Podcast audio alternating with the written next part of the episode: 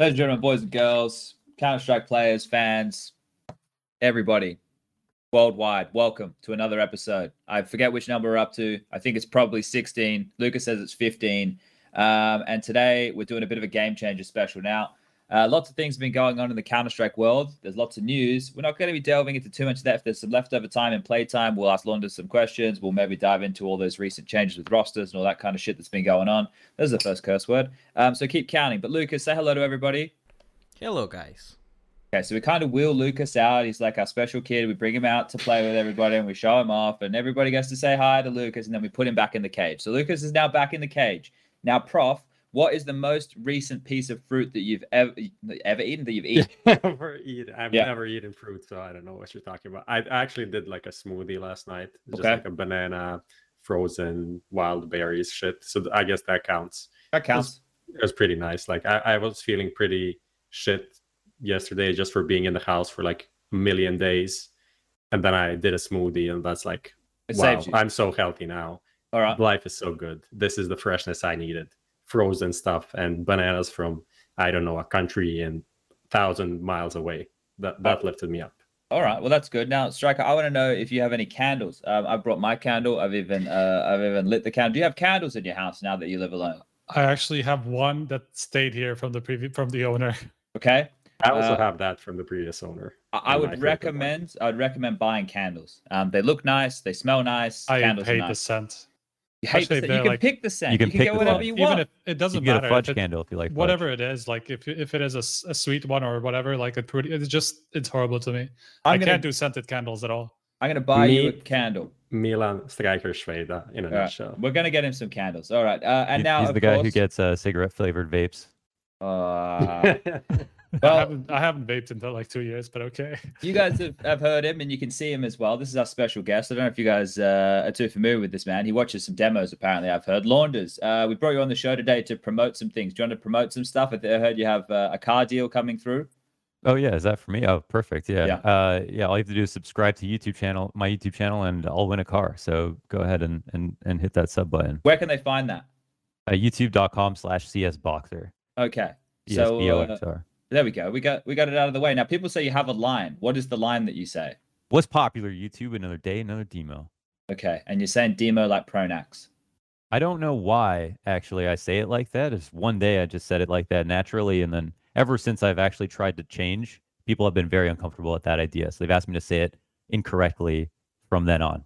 Okay, now uh, that's almost perfect because for those people who are maybe just joining us, and they don't understand. Uh, we're doing a game changer special, and we've done a couple of these in the past where we've looked at like different formats of tournaments. Uh, we've had like talking about different rules or how we can shorten games, and you're just talking about people who don't like change. Well, that's the Counter Strike world. We're well familiar with that, but we're going to be looking at the moment within the realms of online. Now, this is a pretty hot topic, and I want everybody just to sit there and just listen for a second because um, I don't give a fuck if you've read shit about a, a vaccine or any of this nonsense that's going on. Maybe it's not nonsense. Who knows? Maybe it's all real. I don't know. I'm not a fucking doctor. I'm not a scientist. I'm not going to pretend like I keep up with the news. But what I do know in Counter Strike is we're in the online realms. And this, we've been here all fucking year. Since Katowice, it's been shit. We all know it. We don't love it. We want to be on land. We want the fans. We want the arenas. We want the yelling, the plant. We want the players on stage. We want all that shit, but we don't have it. Now, the fact that we don't have it, we don't know when we're going to go back to land. We do not know when that is going to be a possibility. And because of that, we need to take a bit of a look at what the Counter Strike world looks like now with the online stuff and what it's going to look like in the future, what we can do better, what the teams have done, what players have done, what tournament organizers have and haven't done. Those are the things that we want to talk about. So today's going to be quite a general discussion. It's not going to be so pointed with questions. We're not going to be doing the hot seat. There's nothing like that going on. We're just going to have a chat a bit of a chit chat. You just you, you guys are with us at home, sitting there listening. Imagine you're sitting around, which you can't do at the moment because you're not allowed to hang out with your friends, having a beer, just talking, shooting the shit. That's what we're about to do. So, without further ado, if we argue, that's a really good show, guys. We should have said this before we went live. But you Mhm. know, speaking over each other, yelling, um, you know, having tantrums, that is all allowed. And uh, we're gonna get this one underway. You've already Now- done your first man in the first five minutes. Good. And I need to say this because I didn't say it at the top of the show, and I'm going to get fired if I don't do it. Uh, HLTV Confirmed is brought to you by Xtrfy. There you go. That's done. I'm not going to get fired now. Lucas gets to keep his job as well. So thank you to Xtrfy for supporting the show. It makes sure that I get paid, and if I get paid, then I can go on these rants. So this is good news.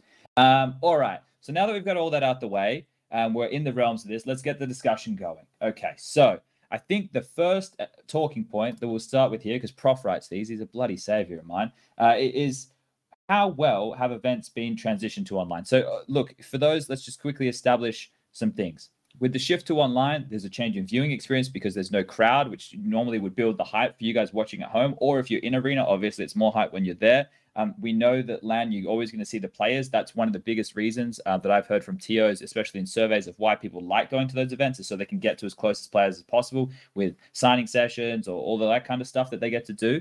Um, so we've we've been set up with a couple of big obstacles here. Are there any other massive obstacles that I'm that I'm missing, boys? Not really. I mean, I think uh, in terms of the transition, like, should we go TO by TO? Because there's basically, I'd say, there's probably like ESL, Blast, DreamHack, and Flashpoint are probably the four biggest online yeah. tournament circuits right now, right? So I'll be a bit biased. I'll start with with Blast. I think they actually had a really good start to the year with um, when they transitioned from the fall series into the showdown online. They had sent us, uh, they sent us all backdrops so that we all looked like we were in the same place. They sent us cameras that big we kit of gear. Yeah, I actually I actually bought the some of the stuff they sent us.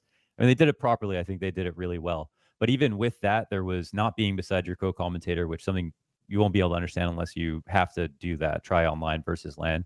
Um, there was an audio delay problem with the online broadcast what programs that you use like vmix that was something inescapable uh, that's a problem we have right now uh, anders and Semmler are not at the at the studio for blast right now, and that's that's a problem. Where like similar, there'll be like a great big reaction to something, and then two seconds later that thing will happen, or it'll be the opposite because it's too hard to sync.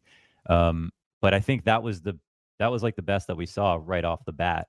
Yeah. Um, and then everybody gave up pretty much. I think DreamHack haven't changed anything since even at DreamHack Fall, it's been the same production that we saw in June. Uh, ESL just gave up on the online, went to LAN as soon as possible. Blast were like, we're not doing that again. And now we're all in a studio and I'm in Denmark for two months. So I think it was it was kind of felt like an online thing, at least from the broadcast side. And we immediately forfeited all of it and just went back to getting as many people in a studio as possible. Yeah, let's let's start a little bit broader because I want to I want to narrow down on the broadcast specifics uh, as well. But I, I want to go like in terms of uh, when we got thrown this curveball, we've obviously seen different adjustments, right? Because Blast came into the year with their grand plans of having, they were still doing the events in a similar way, but we had to get split up regionally. Obviously, that's because we can't travel at the moment. You guys understand how that's happening. So uh, we have like Oceania, Asia, uh, North and South America, or the Americas, and then obviously Europe. And then even in some cases, because of RMR events, we've been broken up into CIS as well. Now, in hindsight, looking at this 2020, um, there's probably not many other ways that we can do this to stimulate Counter Strike at the moment because we can't travel. Do you think, Prof, that that the TOs have done the best with that information as they were given, at least in the early stages of the year? Yeah, I mean, th- there wasn't really much you could do. Like, you can't have EG playing, I don't know, Astralis from different continents. It just can't work. So you had to split it into into regions. I think that is that is okay of course, you, you always have the, the problem with the RMR and the Valve way of thinking that CIS and Europe are not the same thing, which I think if and any time was good to to go back on that decision, it's now because I, I think those two regions don't really there's no need for a CIS region in the qualifier. I, I don't think so. At least I agree. We we we can play on like some okay servers. Maybe someone's gonna have a 60 versus 30, 40 ping, but I, I don't think that is a reason that we need to have a different CIS minor or whatever. I mean, uh, especially like when you can even like do the qualifiers separately and then do the line on uh, combined, right? Even then, you yeah. just circumvent the ping issue. Yeah, so I think from from that perspective, it was done okay. Of course, like the the original the original thinking back in like April or whatever was that this was potentially going to be something that we'll have for maybe a couple of months, and then after the summer, uh, we'll be back to land and stuff like that. That was the kind of the hope. So I so I get why maybe a lot of TOs just like we're doing what we're doing now. This is like a temporary thing, and then we'll see like after after summer maybe we can go back to land and do the things that we used to do before. And we didn't really see any any changes until maybe now ish or maybe for for next year that people are planning to do something else literally all of the all of the events from may till now are more or less the same So I, I, think this is a, a, point here that so certain tournament organizers, let's use ESL as the example because they have the lion share of, of, events, is that they had so many deals in place for the entirety of the year, which would have been week long events, which have obviously been expanded um, to two, three week events in certain situations. Pro League, as an example, always would have been a four to five week event. That's just the format there. Uh, but a lot of the stuff that we've seen uh, yeah, with ESL and DreamHack, we can lump them under that same banner. Is they've just extended events, uh, maybe because of these regions, maybe uh, because they need to hit sponsor obligations in an ever-changing world uh, where sponsors probably want more now that we don't have bums in seats or foot traffic through doors. We don't have players to be advertising shit at events, so they've needed to try and get their value probably through minutes watched, and that has really uh, pushed us in a direction where the calendar is just like backed up. We all know that, right? That this has just been a year um, with everything on top of each other. Now, looking at that, and and once again looking back retrospectively here, Striker, do you think that that kind of a decision was short-sighted at the time from from these TOs to go in that angle, or do you think it, it, it was the only thing that they could have done, considering we were forced into this, and with what Prof was saying, it felt like a temporary thing.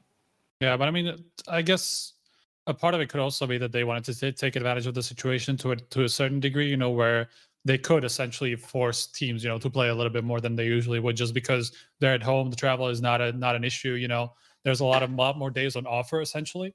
So I can understand that even from like a business perspective why they would wanted to do that. But obviously, you know, as time went on, we kind of realized that maybe that's not the best way to go, just because teams are getting really frustrated with how much they have to play and, and, and stuff like that. So I mean, I just understand it from from pretty much every angle, whether it's whether it's from a, like a sponsor angle or from like a tournament organizer who just wants a, little, a few more games, you know, have to have a have a bigger piece of the pie.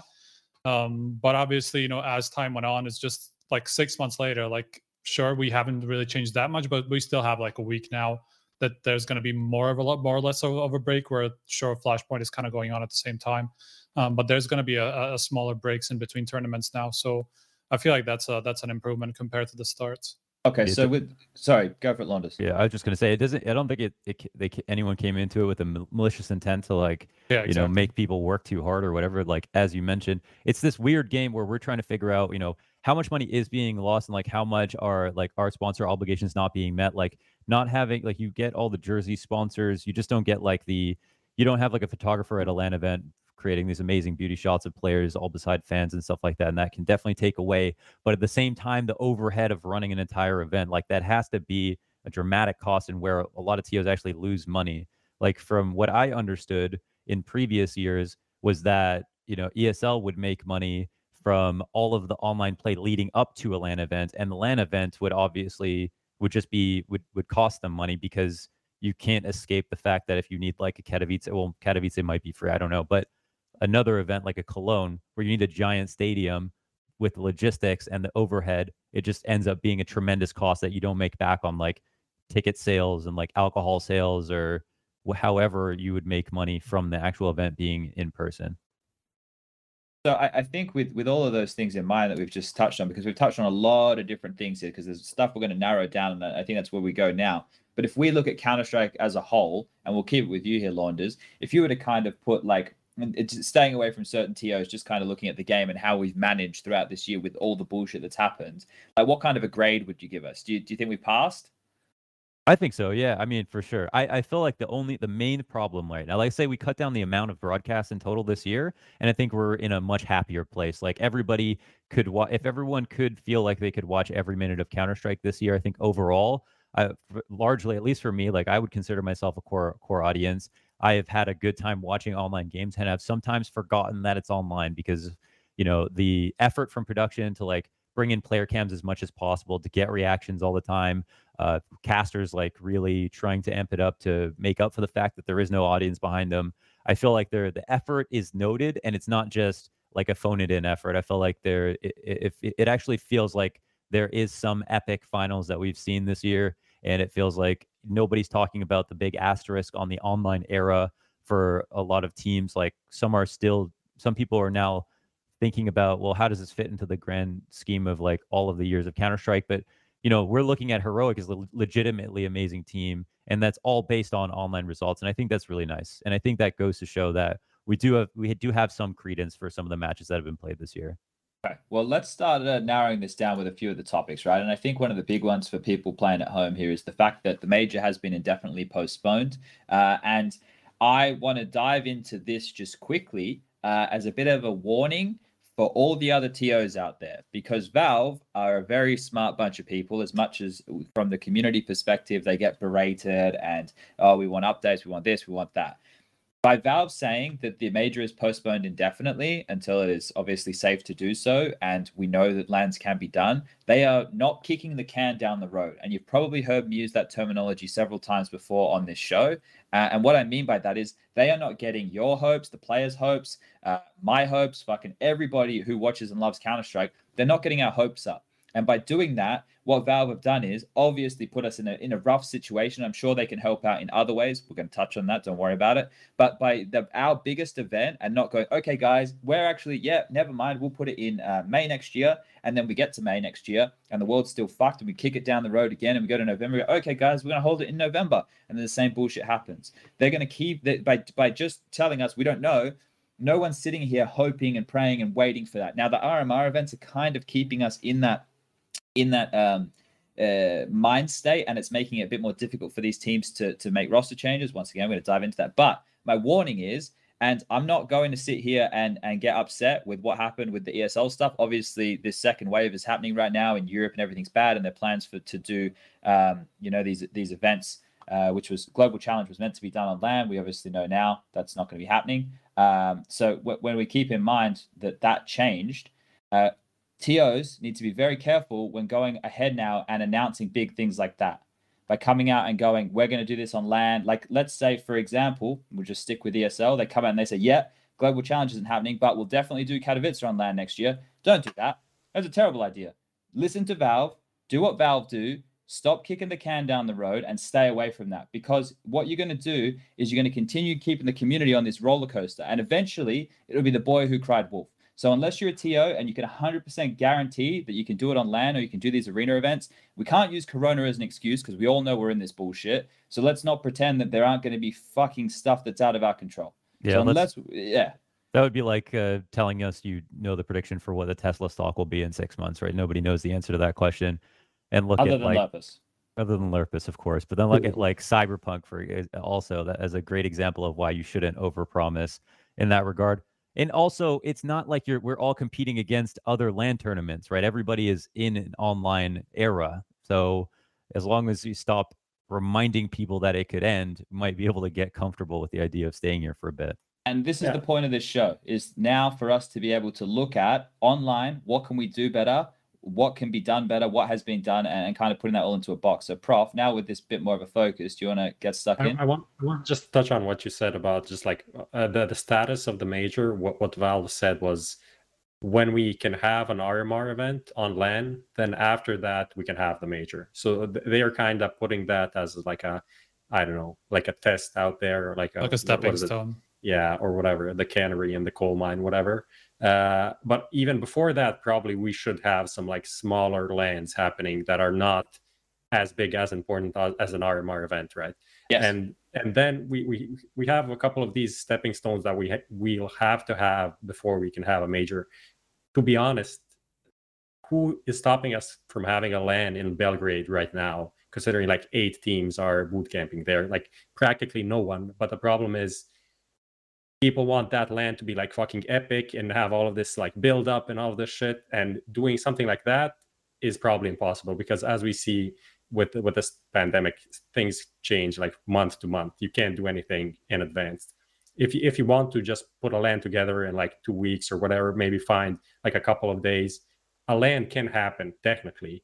But if you take in all of these other things that a TO wants around a land that it builds the hype that it's connected to the whole system to the pro tour to whatever then that is well seems like impossible right now It's also a problem of the with the scheduling, obviously, just because certain things are already in place, and and teams can't just you know throw everything away. Like you know can't can't really skip the showdown now in in order to to take part in some land that takes Sure. place in Belgrade. That's just put together like within a month. Like that's the that's also a problem. So it's just people tournament organizers wouldn't even risk it just because they wouldn't be probably be wouldn't be able to get all the teams that they want.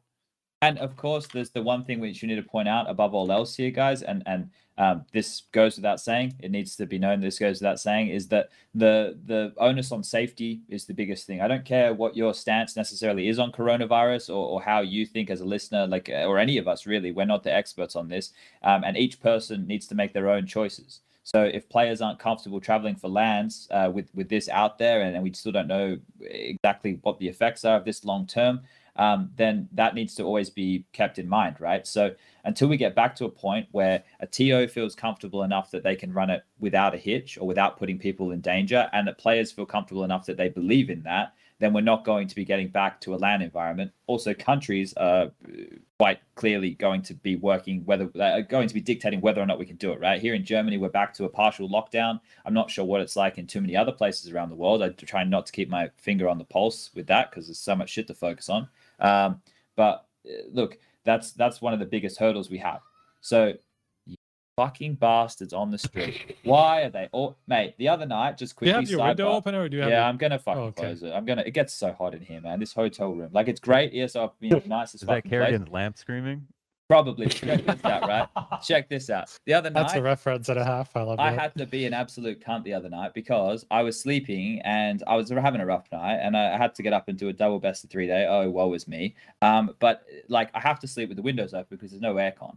And at 4:30 in the morning, there was a woman having an argument, like a domestic, in the middle of the street, and she they were going at 4:30, and they were probably going for about half an hour. I don't fucking know. I lost track. And eventually, I get up and I go over to the window, right? And they're speaking German, or it could actually be a different language. I'm not sure. And I yell out, shut the fuck up, right? and they couldn't tell where that came from because I'm on the fourth floor. They would have it bouncing off buildings and shit. And the woman just goes, "Oh, sorry," and then they shut up and take off. And I was like, "Oh, they turned British." Yeah, so, but I don't, I can't believe they understood me. So I felt like a bit of a dick, but uh, I got back to sleep anyway let's get back on this focus uh, before I derail this. Listen, the first land is going to be uh, the first land is going to be Moderna land. In case we sponsored by the vaccine, everyone's going nice. to get vaccinated. It's going to be fantastic, and that'll be one of the earliest ways to get the vaccine. So everyone come to land.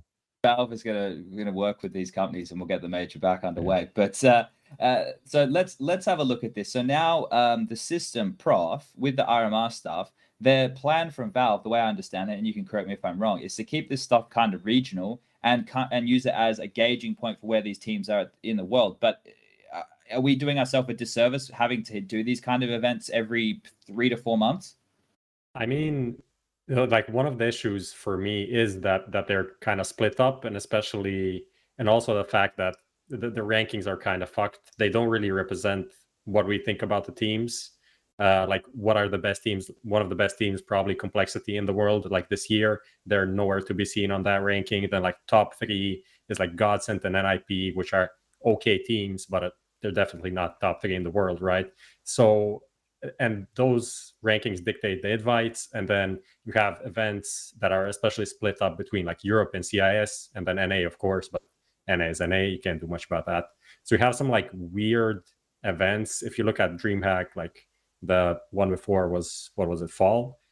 Also wasn't yep. like the, the best event that you could have right in in the in the space. So that is the problem i see with these events. If they just become events for valve points and not events just like good events right if you had the best events and re- use those events to rank people then that would be good but the longer we're going on all of these rules that valve put in place to make it like good to to track the, the progress of the teams, it, it's obvious a system that was not made to go on for this long. It was a system made for like a year or like six months, nine months, whatever.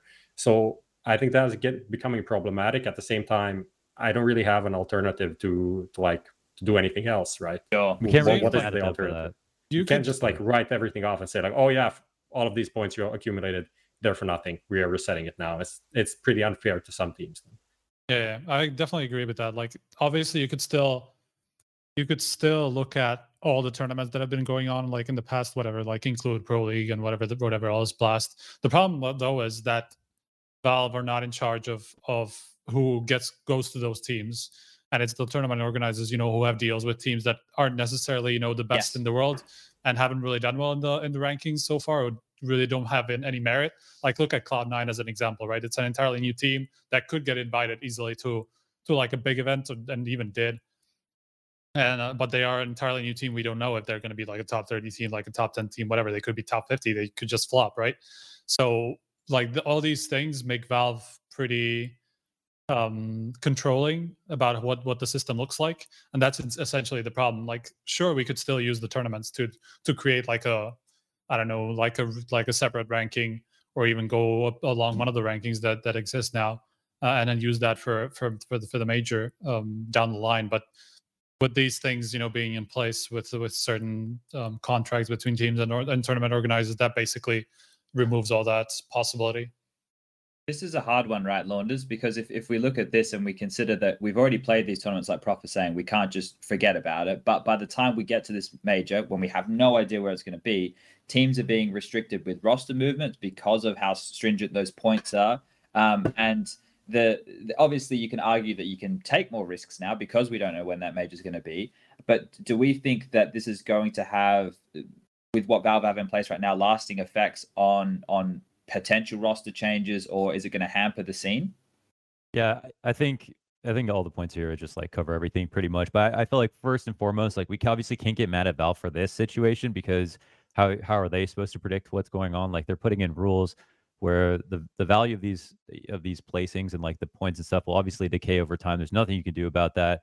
Nobody knew that we'd be at one year later still talking about not knowing when the end of this pandemic would be. So that's the really tricky part. I think there's not really a better system. It's better than them not, not having. It's better than them not having tried this. I'd say as as much as it sucks for teams that you know if this really goes on for like you know first lands 2025 or something like that, and then we have to actually you know think about points from uh, five years ago. We might have to say okay maybe big don't qualify for the major. You know what I'm saying? But we don't we don't know at all yet like how bad it'll be. But if it is within a year you could talk about some of the points holding their value. But in a year, even that's pretty sketchy. Like I'd say, uh, how good a team is when I do my research is based on how good they were in the last three weeks, let alone last three months, let alone last entire year. So it could really harm the integrity of that major when it happens. And the and in terms of like the net positive, it would be great for the teams that that worked really hard to win these events now. But if they are complete trash when the major rolls around, it hurts pretty much everything else. The outcome of the result of the major, the enjoyment of the spectators who watch, the storylines coming into the event. So that's something that'll be a hard conversation what to have. You, but I think. Um, okay. I, uh, well, I will just, say, I'll go just ahead, go, go ahead. You okay. go. You go. Basically, the longest or the longest that you have an effect on your major slot, or the longest that you have had an effect on your major slot, is two majors, right? You could qualify for a major um, for the actual part of the major for the top 16 essentially. Uh, then go to the playoffs, and then the next major you get re-invited to the what the fuck is it called? I forgot the stages now. The new whatever to stage the, or something. The, They've renamed the it. The Colossus stage. stage, I think. Then you go after that, and the next tournament you still get invited to the top 24 stage. Essentially, that that's that's what it is. So the longest that we've had that you have an effect on your major slot is about 12 months, essentially, like from the first major of one year to the next to, to the first major of the next year, um, because there was a major in between, right? So once we go beyond that point, which we actually already have because we are past past the 12 months mark from uh, the start of the major, that becomes a kind of a problem, essentially, from in, in my view at least, because like 12 months is already already quite a quite a long time for a team to have like a reserved slot at the next major, you know. and then the more we go further away from that, the more on uh, the the the weirder it's going to get. What what kind of balance is that? Is that like every next RMR event has more points? So like they didn't yeah, do like 20 percent more. I think every every time yeah. so far. They did something like that, but I also kind of agree that probably at some point we need to stop and reset it events, in a yeah. way, but we can't reset it. So my only idea, alternative idea, is for Valve to do some kind of like regional tournaments, which aren't majors, but like let's use the RMR rankings that we have, invite the best teams that we have based on, let's say let's say in March. Let's even have it online, but have some sort of like in-game integration or a Valve sponsored prize pool or something. And we do it for every region in March, and we invite based on like what we had so far. If we if we can't have the like the LAN RMR in March, we do the event like that. We have the best teams in each region. We have some like regional semi champions, something I don't know. And then after that, we start again because it, it is kind of dumb to even have like I don't know, AVANGAR were they AVANGAR? They, yeah, they were still AVANGAR. Like, okay, they finished second, so they have like 400 points from the StarLadder made. Like that is that is dumb. And most of the most of the points are gonna get lost anyway because of roster changes. Uh, uh, one thing, and I don't like, to, and it's easy to spend other people's money, but I think one solution also would be to incentivize the result of the tournament as it stands, because I think like, like DreamHack Fallout, for example, was a really small prize pool in general for like how much the teams played and like the outcome yeah. of the event was actually pretty competitive too. So just if you like, let's say the prize pools were just sufficient on RMR events, maybe imbued with a little bit of money from Valve, richest private company on the planet, like maybe they could put a little bit more down than but the result the of plan, the event. Though? Do I misremember this? Weren't the RMR events supposed to be, or is that just for the LAN thing? That was originally planned to be a LAN. Well, er, they, these RMR events. They kind of just assigned DreamHack Rotterdam, no, which became the... fall to become an RMR event, like at the end of the summer, I think. So I think it was last minute. I felt like Valve was no, supposed to the... subsidize those events. You mean originally, right? or I don't know. Well, I like don't the, remember the original exactly. announcement, basically, like that this idea came from was that there were going to be two LAN qualifiers before majors, right? From the November major that would have been, you know, the second major of 2020. Um, from there on, there was supposed to be two line events. So basically, like in the last three three months, there was supposed yeah. to be like two line like events that would qualify you for the major. Probably, yeah, that was one of those, else. probably. But essentially, that was the idea. That's what your point is.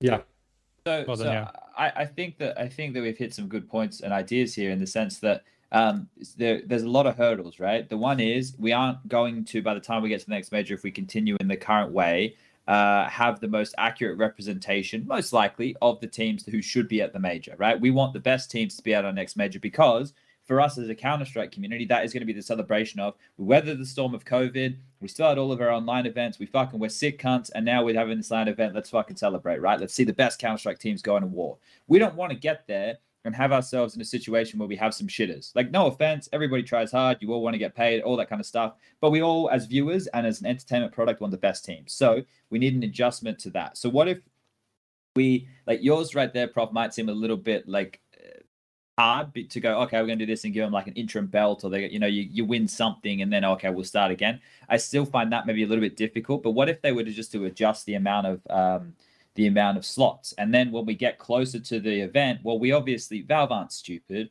Valve know like that there are world rankings all around the place, that there is obviously a consensus, or that teams who are outside of the, the cutoff there, who are clearly very good teams in the world. Let's say we get there and Astralis are the best team in the world, but for whatever reason, they're not in the top percentage because something happened. Like there needs to be some form of like a last chance qualifier like what we used to do, like one of the early majors I played in, where all the teams from around the world came together and you played and a couple of them qualified, right?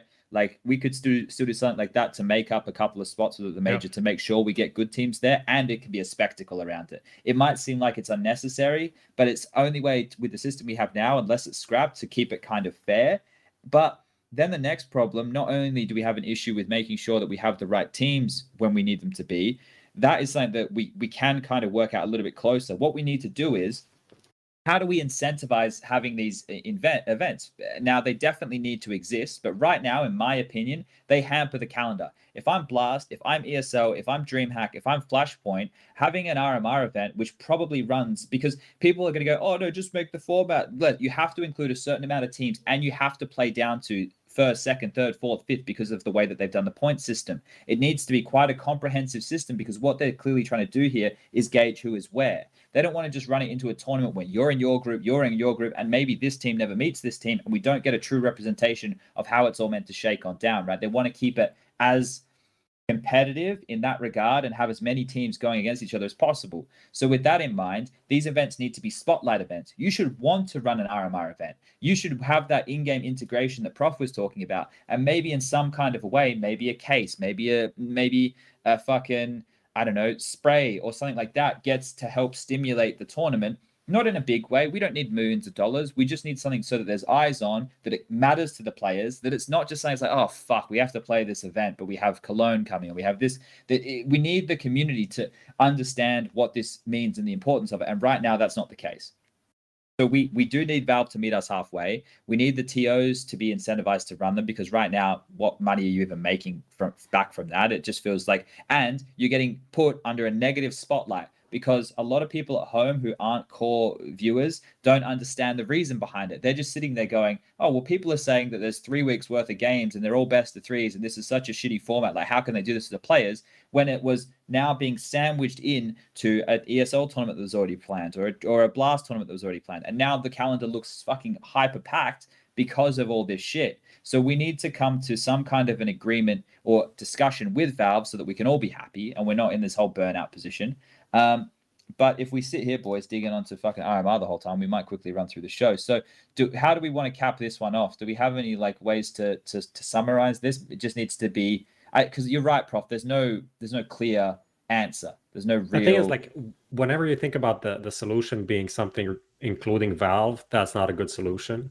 If, like that, that is the hardest way to get anything solved. But I, I really hope that they do something about the RMR events. Uh, and maybe just like have the winners included in the game through some like skin case sticker shit whatever like something. Other than that i completely agree with you that these tournaments are like the lowest on the excitement level just because of what they want to be. They yeah. want to be a tournament that gauges where everyone is and not just the winner. And the more you go into this like deciding who's 15th and who's 14th that is like nobody gives a shit about those matches, yeah. obviously. But you have, but you have to have them, and yeah, that that is. I think that is I'm actually not entirely sure that you have to. I think you, there's a. I think you have to until a certain placement, but not for the entire tournament because. Sure. I think there was like a there was like a line in the Valve rules that said like if there is no decider match, which they would just like get an average of average of those points, you know, for those two placings or yeah, whatever. but they want to avoid like teams having the same number of points, yeah, so you don't have to at this ties. Point, at this point, that's, that's not, going to happen. though. Like we're we're so deep into that that I think those those matches that just decide like the one spot difference is literally not going to make any any sort of real difference just because especially like with uh certain like weird percentages that people lose now for roster changes and stuff like that mid- between tournaments or even a mid tournament like we saw with Caribbean North and stuff like you get to like point x points like you're not going to get any ties at the end of this if you do it's like there's nothing you could have done about it yeah, increased prestige because also, and you know, just as wrapping up, just looking back at fall, looking at the list of teams here. Okay, heroic vitality in order of their placings: heroic vitality, Astralis, Nip, Big, Fnatic, OG, Sprout, FaZe, North, GODSENT, G2. This it attracts all the talent you need because yeah. they think it's for a major. The winner of this event, heroic, after a grueling, you know, bunch of best of threes, only got 33 grand, which works out to like five grand per player.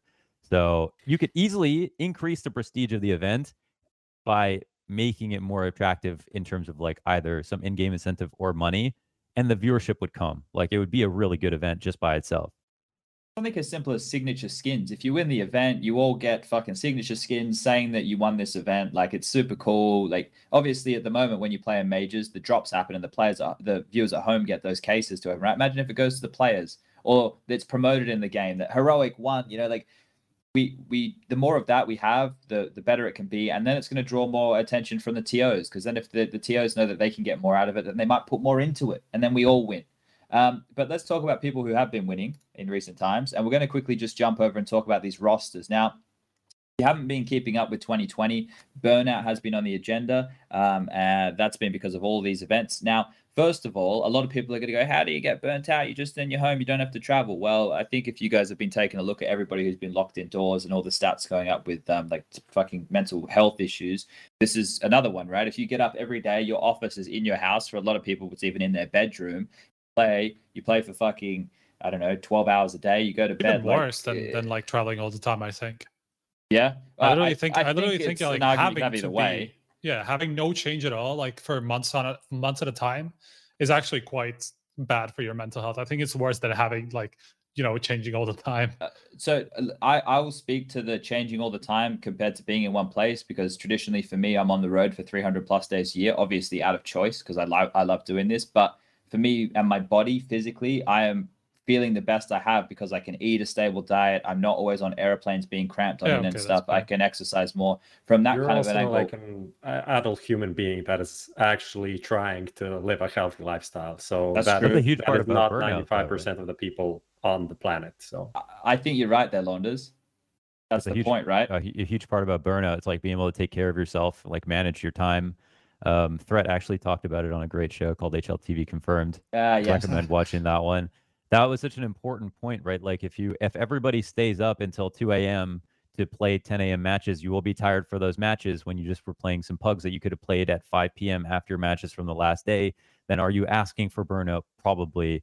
Is there someone there that can help you with that? I don't know. That's up to the teams to get that sorted out. A lot of players are younger, so you know I didn't really get my shit together until in the la- until the last few years. So I'm not surprised that like you know players like I don't know whoever was complaining about the early matches 10 a.m. games, man. 10 a.m. games that, that they're having trouble because you know that's something that just comes with time. You just get better at that with life. Um, but yeah, like even even like right now, I think also I don't know if it's the same for you, Spunj, but just being in a place where I'm with all the people I know, like you know, you have friends at ESL. They're not just the talent, maybe Yeah. like production as well. And I'm here with Blast, and I get to have in-person meetings. We might go out for a lunch or two. I'm like right across the hall from Scrawny. Like we all get to hang out sometimes while we get tested and everything this is a much better situation, even though I'm not actually moving. I still wake up every day in this Danish hotel room with the same computer and do the same job for the same people, but just that little bit extra of uh, kind of interaction along with being here with the project in person, it just helps so much.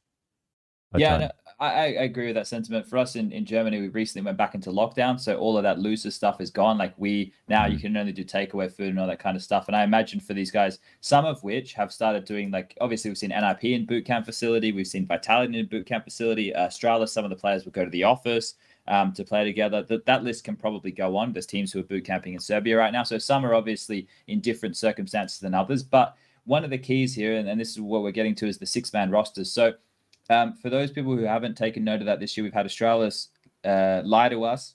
Uh, we've had uh, who else happened? Fucking Vitality are the ones doing it the best. And, G2, and uh, that they are do a six man and Slide roster to us when they as added well. jump, Jumpy, Yumpy. yeah. Uh, who who else? Who else has done a six man? Those are those are four. Who am I missing here? Uh, I have to look up the Um, list actually. We know What is that? G2 Vitality, uh, Astralis. Cloud9 said they want to do it as well in some Yeah. In some form. Uh, mousesports with uh, Bymas as a, like a development Mouse, yeah. player. Oh, Furia. They've flown a guy over to watch. That's pretty Yeah. exciting. Yeah, Uh, But I mean, they, they, they did say that they don't you could have aim said that to more have eloquently. him It's as just like, what is what is that? They literally flew into boot camp. No, he doesn't get to play, but he gets to be there. It's kind of like a, a live I don't- fan, To be honest, I don't mind it. like what's I don't mind point, this fifty or something. Like, what do you get? Well, if it's like a, I'd if it's like an entirely watch. new guy, like this is this is like a pretty decent experience to have like a to to know how like a top team works and and learn from that. Like he doesn't need to play to to get a lot out of that. I think I- I'm actually But what does this make a wish? Like, what is it? What are they doing? is is Yeah, I'm it, not it a present to him, or what do they I, yeah, I out of it? don't I don't know who the guy is uh, a lot. Isn't he, So like a I mean, he of was in the like, academy. secondary team. Yeah, he was in the academy at least for for a while. For those Okay. people at home. Oh, sorry. Are they leaning into the thought of in the future having? Yeah, Like, there was an yeah, uh announcement from them about wanting to do a six man, and we all thought it was ableJ because then I think he was streaming from or whatever. But but they from guerri and, and Art both made some comments at one point about they were looking to do a six man and how they were going to integrate. It's not known um, just yet. But I guess that can give us the next question: is how do we think it should be done? Do we think, especially in this online era, what do we think? Like Launders, you got to to you were part of the event where it happened for the first time. What did you think about the whole vitality angle of actually swapping players in per map? Do you think that makes it more or less work for the the teams overall? No, I mean, first of all, it's like a godsend to have that like narrative come in. Like that's the only thing that's keeping anything afloat right now is like crazy stuff like that. So Yeah. it was just so interesting. It made the desk more interesting. It was so much fun to talk about. And they just did it in such a way that made you realize like no one else was even really trying to do it before. Like, first of all, they won, I think, two of the three series that they played with him. He bottom fragged on one map, and that's the map. That's one of the maps they won. Other times he played really well. So I I thought that they did it in such a great way, and I loved the. Uh, I'm not sure if this is exactly your question, but I love the way that they did it, where it's not a personal thing. So there was one map where shox played extremely well on Nuke, but then he was going to get subbed out on Inferno Yeah. following for Nivera. And it wasn't about how well shox played. And if he played badly, that would have been probably nicer for Vitality to think about. But then Nivera comes in and they still win Inferno. And it's like for shox, he doesn't have to say, like, oh, they picked me out for this map because I wasn't playing well 10 minutes ago. And you don't have to think about that. It's just map specific. So I thought it was done really well. I like the angle of sustainability that comes with it, where you can just introduce one map at a time. It seems like as a specialty, that makes a lot of sense. every player has a least favorite map. Now you could potentially have a seven map pool. I think this is the best way to make that possible. And I think that they executed it perfectly, in my opinion. So it, it sounds good, Striker, from like uh, uh, being more potent or potentially being more deadly and staying flexible and harder to read from all of those angles as we look at Counter Strike. But in terms of the angle for the issues that we've run into with this year with with all the events and stuff, do you think it helps alleviate any form it. of burnout? I okay. really doubt it, just because they. I'm pretty sure the actual difference in an amount of time spent in the game, you know, practicing with the team, preparing with the team, is probably very very similar to what they had before. Um, just because of what I think we talked about this uh, last episode where yeah. we were where we were saying how it's very unlikely that you only practice one one map in a day or something and have get to get one guy out of the team and completely skip that day. Or you know if it's like a full week where they only practice two maps like that's pretty hard to pull off. Um, especially like in an a obviously in europe it's a little bit it's going to be a little bit easier just because of the amount of teams that you can play but it's going to be very hard to pull off where you can give a guy a week off where he doesn't you know if it if it was i mean especially in my Vitality's case doesn't make any sense because they literally only play um it's only one map where they can where they can put a guy off just because they have two maps where they switch and it's different guys um because it shox on, on one map and um it's fuck. the Nivera, yeah. Yeah there you go. Nivera, um, Misutaaa, yeah. Misutaaa yeah, just was blanking for a second. It was crazy so you can't play on the same map at the same time too. Yeah uh, so all right, so like I, I think that that because they're obviously two completely different camps and uh, two different problems here. Like the sixth man we know that we're going to come into problems when we get back to LAN, right, Prof? Like once we go to LAN, how diff- it's going to be really difficult in terms of turnaround time at normal events. I, it seems very unlikely Valve would allow something like this to happen. Yeah, but if we're only looking in the scope of online, do you think that teams should start looking at a sixth man because of issues that come with the online environment that we've experienced, not only from burnout but internet issues?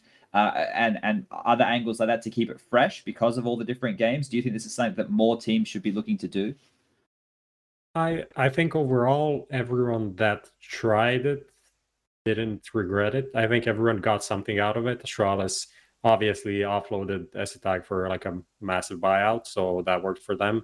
Uh, and also just like they won a tournament with him as well, so everything worked perfectly fine. And even though it was like a six man roster for like two weeks or whatever, they got the player they wanted, sold another player, and still got him on loan. Like uh, Bymas went into Mouse to be their like permanent fifth, even though he at least was not supposed to be. So I think everyone that did it got something out of it. So it's probably just going to be something that more teams are going to do as well. Like there, there's no reason not to do it almost if you do it the right way, right? If you're not going to go out and buy a fucking four hundred thousand dollar player to be your sixth player, your sixth player is always going to be someone, someone that's going to be maybe undervalued for some reason, right? Or he's just going to be out of the contract, or he's just going to be moving from one one team to another, or something's going to be happening, right? So, so that is the guy that you're going to bag for your sixth, and then work with it. And I, I think it's going to continue even in the in the LAN yeah time, even though not in this. I don't think people are gonna just like bring people around to LANs as their sixth to just sit and do nothing for a whole week. I think that would be kind of dumb. I don't, I don't see that happening. Do you think that the online era has sped up the the the way that we will see six in the future? Do you think this whole shit time that we've had is actually going to to really? I mean, oh, yeah, yeah, yeah, definitely. People, I mean, we are experimenting in not a lot of actually ways, but this is the one one way that people are actually experimenting, and probably the longer the online phase goes on, we'll see like other crazy shit going on. I think. I really think. That. Were you saying Valve won't allow it, as in like the, when the majors roll around, like there's no chance that you'll be able to they do don't even substitutions? Let them, they don't even let them do a sixth that isn't the coach at the moment, right? Right. So yeah. Those are the problems that we already have with Valve so far. It's like, yeah. hey, like if we had a sixth, more man, like it's more like they they allow six, but he also has to be a coach essentially. Yeah. Like either you don't have a coach or you have a six, you know. Right. Okay. At, which I is mean, such a problem. We've seen it happen at least what a handful of times. Yeah. Yeah. Yeah. Valve coach had to play they believe in five players playing the game, and that's like five players win the major. The coach isn't noted in the game, doesn't have stickers, doesn't have anything. It's going to so... be hilarious to see Nivera standing behind Vitality when they're playing Nuke. Just getting ready. Just coaching. The, okay, so on this topic here, it's a hard one to, to round up in terms of the online era, but just to hit those points that we've had, it's great in terms of uh, the the positive Launders was talking about that you could see teams being more flexible, even expanding the map pool because of that. Um, and, and, it makes them uh, even more deadly in certain situations because you can have players who specialize on certain maps. Um, in terms of helping with burnout, probably not because you're still going to have a difficult time scheduling unless you expand the roster to more than six, and then you're coming into a whole different conversation. Uh, if you're doing seven, eight, nine, ten players, it's uh, so many uh, constellations and combinations. From a storyline perspective, it's actually been really quite cool. We had a similar thing uh, on the ESL broadcast with if we oh, was it going to be JaCkz? Are they going to bring Amanek in if they lose a map? You know, just like all those potentials. Um, and then the overall here is this is probably something that Counter Strike will head to in the long run. Um, but we're in the online era right now, so we want to see what other crazy shit happens. So, do we want to put a pin in that one, boys, and keep it going? I want to say the shit is uh, Counter Strike is such a sport, and I love that about the game. Like it feels so official in that regard, and the, the fact that teams are willing to dish out for the opportunity to try something like that is something that's like a very edge difference that you don't get from like a brand new game, right? Any any new game won't be pushed to the point of trying that, but in a yeah. game where we might be have mastered like top teams have mastered maybe 90% of Counter Strike and are only just lacking some consistency. The fact that we're pushed to these extremes, I think, is really cool. Something very unique for CS. So hopefully, uh, like Valve can foster some of that change in the future. They might be left with no choice in the future if, if it becomes the mainstay for most teams. And especially, they like to listen to the players the most, right? If this narrative starts coming from the players, from the CSPPA, uh, Valve might have to start making some moves. But something that they had to start making moves on recently, if you guys missed it, uh, was the coaching bug stuff, which is obviously now once again, oh, this does date back several years to where some of these cases were found. But we've up until this year, we had almost completely moved away from online Counter Strike for Tier One. In 2019, I think we were almost away from it completely. Um, in 2020, unfortunately, we've been thrown back into it, or fortunately, because we've been able to keep going. But regardless of that, we did have some issues. Now, uh, this is where if you are a newer follower of Counter Strike or you've never played Counter Strike online at a high level, then you might not be completely familiar with all the anti cheating measures that we used to have. Used to have to record a POV back in 1.6. You'd have to go and take a screenshot of your smoke so that you weren't 16-bitting. There was all this shit that we had to do back in the day that obviously has been lost and forgotten. Now, the coaching issue, that is one that Valve will need to address because they're the ones who fucking make the game. And we've spoken about this at length. That is one that's cropped up. Um, but outside of that, I also wanted to talk about the influence of, of the coach on a team, right? Um, do we think that during this time period, and I, I, I don't know how it was enforced during Blast, and I won't even try and speak of how it's going to be enforced in Flashpoint or ESL because I, I don't actually know. But um, honest, maybe you can help us here the, the the coaching stuff for Blast at least was it uh, at a point where the coaches were able to talk like all throughout rounds, or was it kept stringent as if they were on LAN? So they did have peep. They had an admin in TeamSpeak. Don't quote me on this. I'm just. I think this is how it was. They had an admin in TeamSpeak all the time. So even during tech pauses, they enforced like not talking if yep. possible. And so I believe that probably also felt, uh, went with coaches as well. But I actually don't know for sure. Okay, they're well, doing the tech pauses, I would assume let's uh, let's because I know at the start of the year we operated under the assumption um, that uh, coaches were going to be able to have more influence, right, striker. So let's let's let's just assume we don't know what the TOs are doing here for a second. Do we which do we think should be the case? Should we keep it as close to LAN as possible, where the coaches only get to speak in those tactical timeouts, or do we think that this is maybe a time with online Counter Strike, with how things are different, to let the coaches have a little bit more um, say and control while the game's live? I think just because, sorry, just because it's so difficult to uh, to enforce, and there's so many things you would have to do in order to try to enforce it, and even then, you'd still you still wouldn't cover everything. I think rules like that don't really make sense if if they're not enforceable to to almost like a perfect sense, you know. So I feel like it's pointless. But should we to... enforce it? Like like I, I know what you're saying, but like let's say we could enforce it let's say that we did exi- like Lorna was saying there was an admin in every TeamSpeak for every game if everybody in TeamSpeak just fucking muted their mics all at the same time right like you would have to be very elaborate to be using multiple voice programs right you don't like, even have to be on multiple voice programs though like people like you say okay. people people are in the same fucking room a lot of the time. Like yeah, that's the other thing though. Also, webcams need to be on now, right? I think that's yeah, that a, is, that's an that is also thing. a new thing. Yeah. Yeah. So now you can see you and know what you're saying. So you I can type. It, though, it's actually possible to make this but, but it, yeah, it is. It is possible. I feel like it's possible to have it to a I don't know to a ninety percent. But do we want it? I'd say that we, I'd I mean- actually want it honestly, just to, to keep the consistency, right? Why would we now introduce an era in CS where, I mean, we did do it, We don't even have That's- majors now, though. but but still, like all of the other events were under the run under that rule, even on LAN, even though there weren't DreamHack majors got like freeze time talk, by the way. uh, Tom, I don't know. DreamHack, yeah, That's true. Not, I think they've changed. not not the biggest, not the biggest ESL. events. Let's be real, didn't really it doesn't matter, the but but of- essentially, like Valve weren't even didn't even have a problem with tournament organizers doing this. They just, you know, they just said for majors it has to be this way, right? So people kind of assumed, okay, then I guess we just we just you have to also follow. want consistency from tournament to Yeah, tournament. You don't want super like okay to have different formats, but within the game itself, you want consistency in a in a sport. I feel like you wouldn't have like in football, I don't know, one match lasting 90 minutes and the other la- lasting like 80 or some shit like that, or making seven substitutions here and like three in another okay, match. may- maybe this is a hot weird. take, but I, I really don't think coaches are going to talk that much during games, anyways. Like I, I'm pretty sure a lot of coaches will talk during the tech pauses when there's room to talk, but over top of team comms, I think it would be a rare instance for that to actually happen. I think this was Zach was one guy who said like Henny wouldn't calm anything, so he'd stand behind him and like talk for him. But I don't think that that's something that happens a lot. So I feel like it wouldn't make that much of a difference one way or the other. It's it's call, calling that I think is the problem. Where if you get if you do allow this on a like for a longer period of time, teams are going to like especially teams who don't really have like a proper in-game leader who have to kind of bridge this problem. Like you know like ENCE for example, who- who had allu for a while, then they changed it to Sunny. I imagine they're not in, like 100% happy with that situation at this point.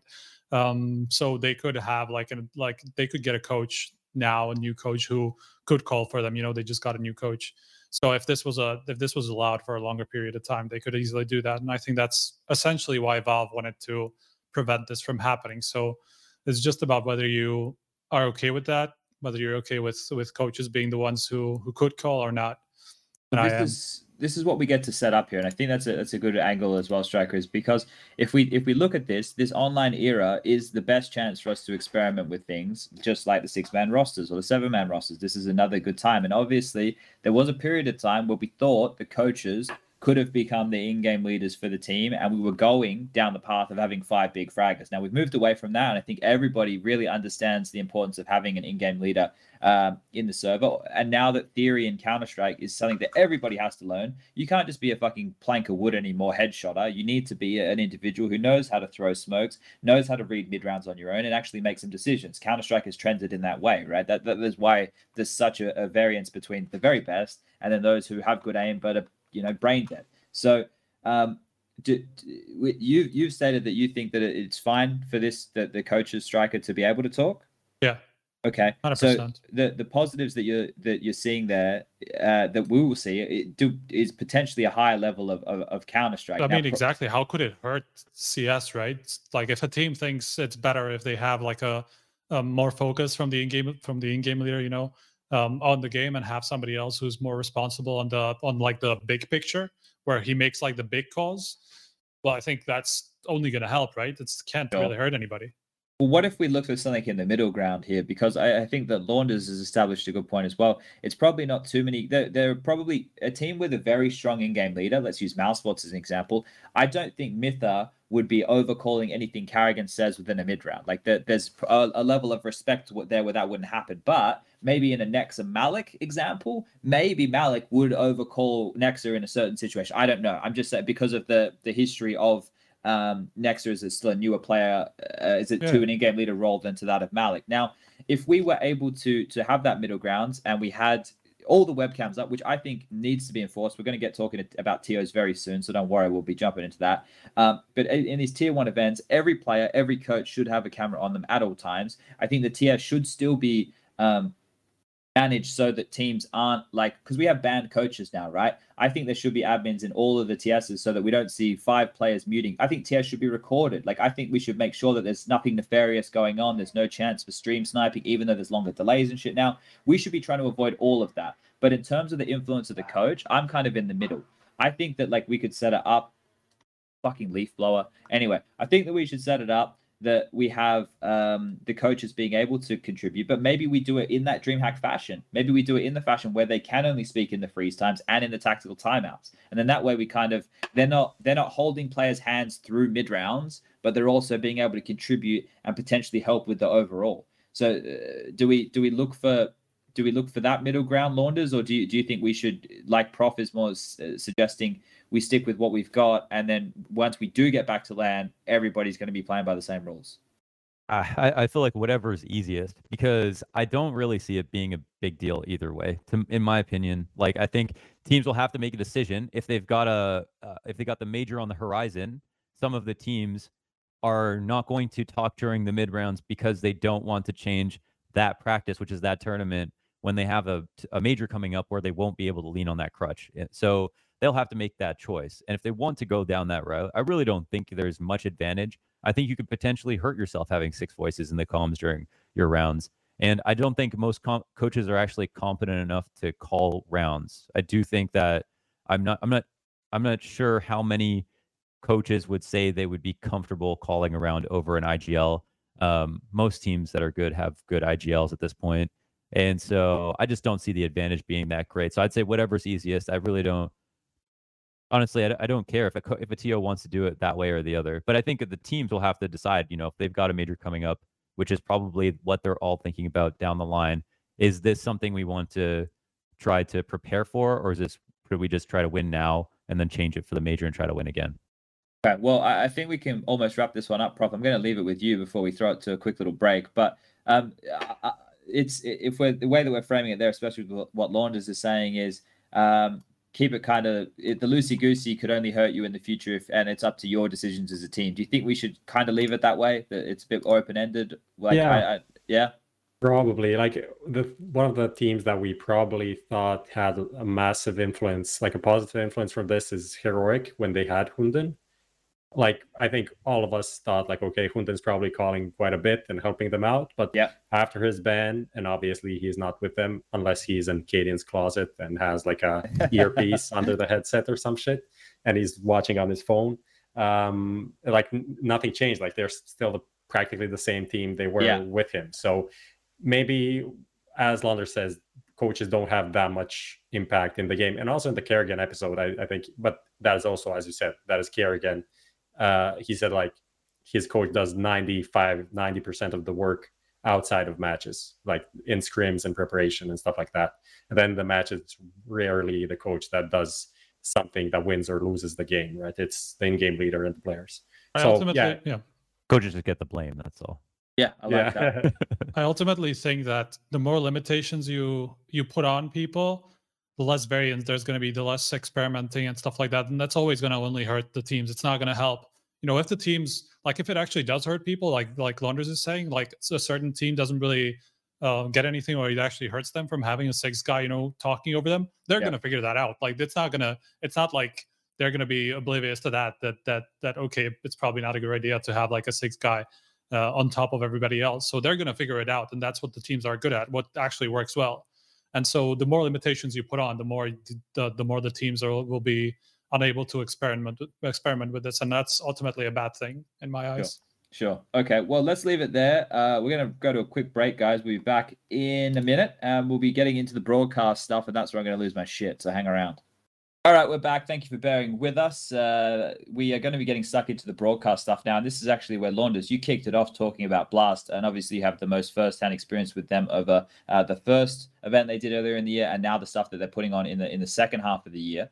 Um, so I, I, wouldn't mind diving in there and we'll stick with Blast. We'll talk about all the things that they did that were good, all the things that we think could have done better. And then we'll go through the other TOs. But um, Launders, you were saying, uh, talking about moving everybody to the studio and all that kind of stuff and now having it in more of a offline environment, which is kind of, I guess, what we're doing over here with the ESL stuff as well. Yeah. Uh, the I made a tweet uh, regarding the Blast broadcast. At one point, I was talking about like their content, uh, the player cams, the, the mic'd up segments. All of those things were, were really positive. Is there anything like from that list that that you that really stood out to you?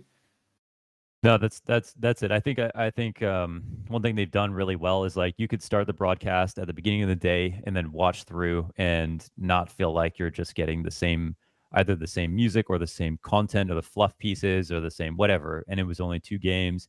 And so I felt like it's it was one of the best, most digestible broadcasts of the year. I feel like this last uh, fall. The only thing that was a problem that Blast need to change right now is that the format with the premiere like fall series and spring series means that the final match might be inconsequential. Like both Yeah. teams could get past the showdown.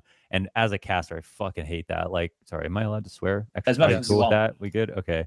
So uh, the only thing is for me, like I'll sit down for the finals match and I'll be like, Astralis Vitality, sweet, and then I'm like, well, they're actually both good right now. Like, Yeah. what? Like, how I have to. I don't want to look stupid casting my heart out when they are sitting in their, you know, at their computers laughing, devices playing with his dog and shit. You know, like I, I don't know how much they care, and I don't want to come out of that match feeling stupid for caring a lot. Sure. That, uh, I did, is there any um, off of this, Prof? So we're going to dive into those points a little bit more, the good stuff. But is it is there? I think we're all probably in agreement that Blast have done the best job this year with the with the situation. Yeah, I think they had just like an overall they they managed to take that LAN experience that they had for the for the group stage at the beginning of the year and transfer it to the online uh, to online pretty pretty well. It felt like the same product almost. Didn't really feel like you missed, especially because those group stages uh, had like 20 people or like 50 people in the audience. So the audience wasn't a big part of that. It was the show, the the mix of all of these like small content pieces, interviews, uh, interviews before, live interviews, then the desk, then like matches, and everything had like a very nice flow. So it wasn't the best experience ever that we ever had, but this watching this online was, I think, the, the best online experience that we had. Right. That's Okay. actually Sure. that was actually a con- uh, concerted effort to prepare in case uh, Corona got a lot bigger. At the and the um, at the the spring series, they had the small groups of people because they thought there might be a world where in this year that we might not be able to have full on stadium events if things get worse. So they went with the smaller studio feel, and it was nice. I liked it.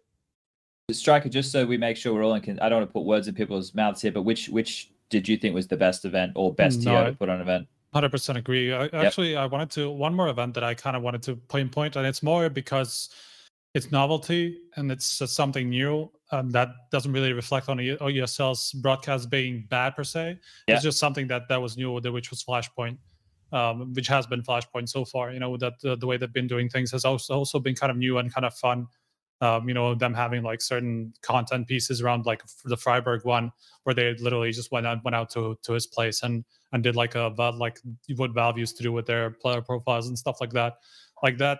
And obviously, even just the the way that they structured the broad- broadcast, where they have like sort of different set segments, where they have like the bar and like you know stuff like that. They just have have a lot of new content that was kind of fun to see, and it's it's a lot because it's new and I, because I haven't seen it that I liked it. Obviously, like if, if I keep seeing this all the time, I'm not going to be as as um, as good about it. But it's still it was still fun. I, I haven't had the opportunity to watch too much Flashpoint because it's normally been on at the same time as the ESL stuff. I've watched like some of their openers um, before our broadcast goes live, just especially when the Cloud9 hype is going on. Um, so I, I've tuned into some bits and bobs of it. I haven't seen the lion's share. I've seen they're mixing casters around and stuff, and they obviously have that massive desk with that big back screen, and they have these funny skits which just ended up on the front page of Reddit as well. Um, but we'll, we'll dig into to the Flashpoint stuff a little bit deeper. But let's stick with Blast for a second, um, just because a lot of people maybe aren't too familiar with all the good stuff that we're pointing out here. Um, one of the key things which I really liked about what Blast have done is is with those uh, player cameras and having everybody. I guess it's enforced within the rules to to have a camera up for everybody, right?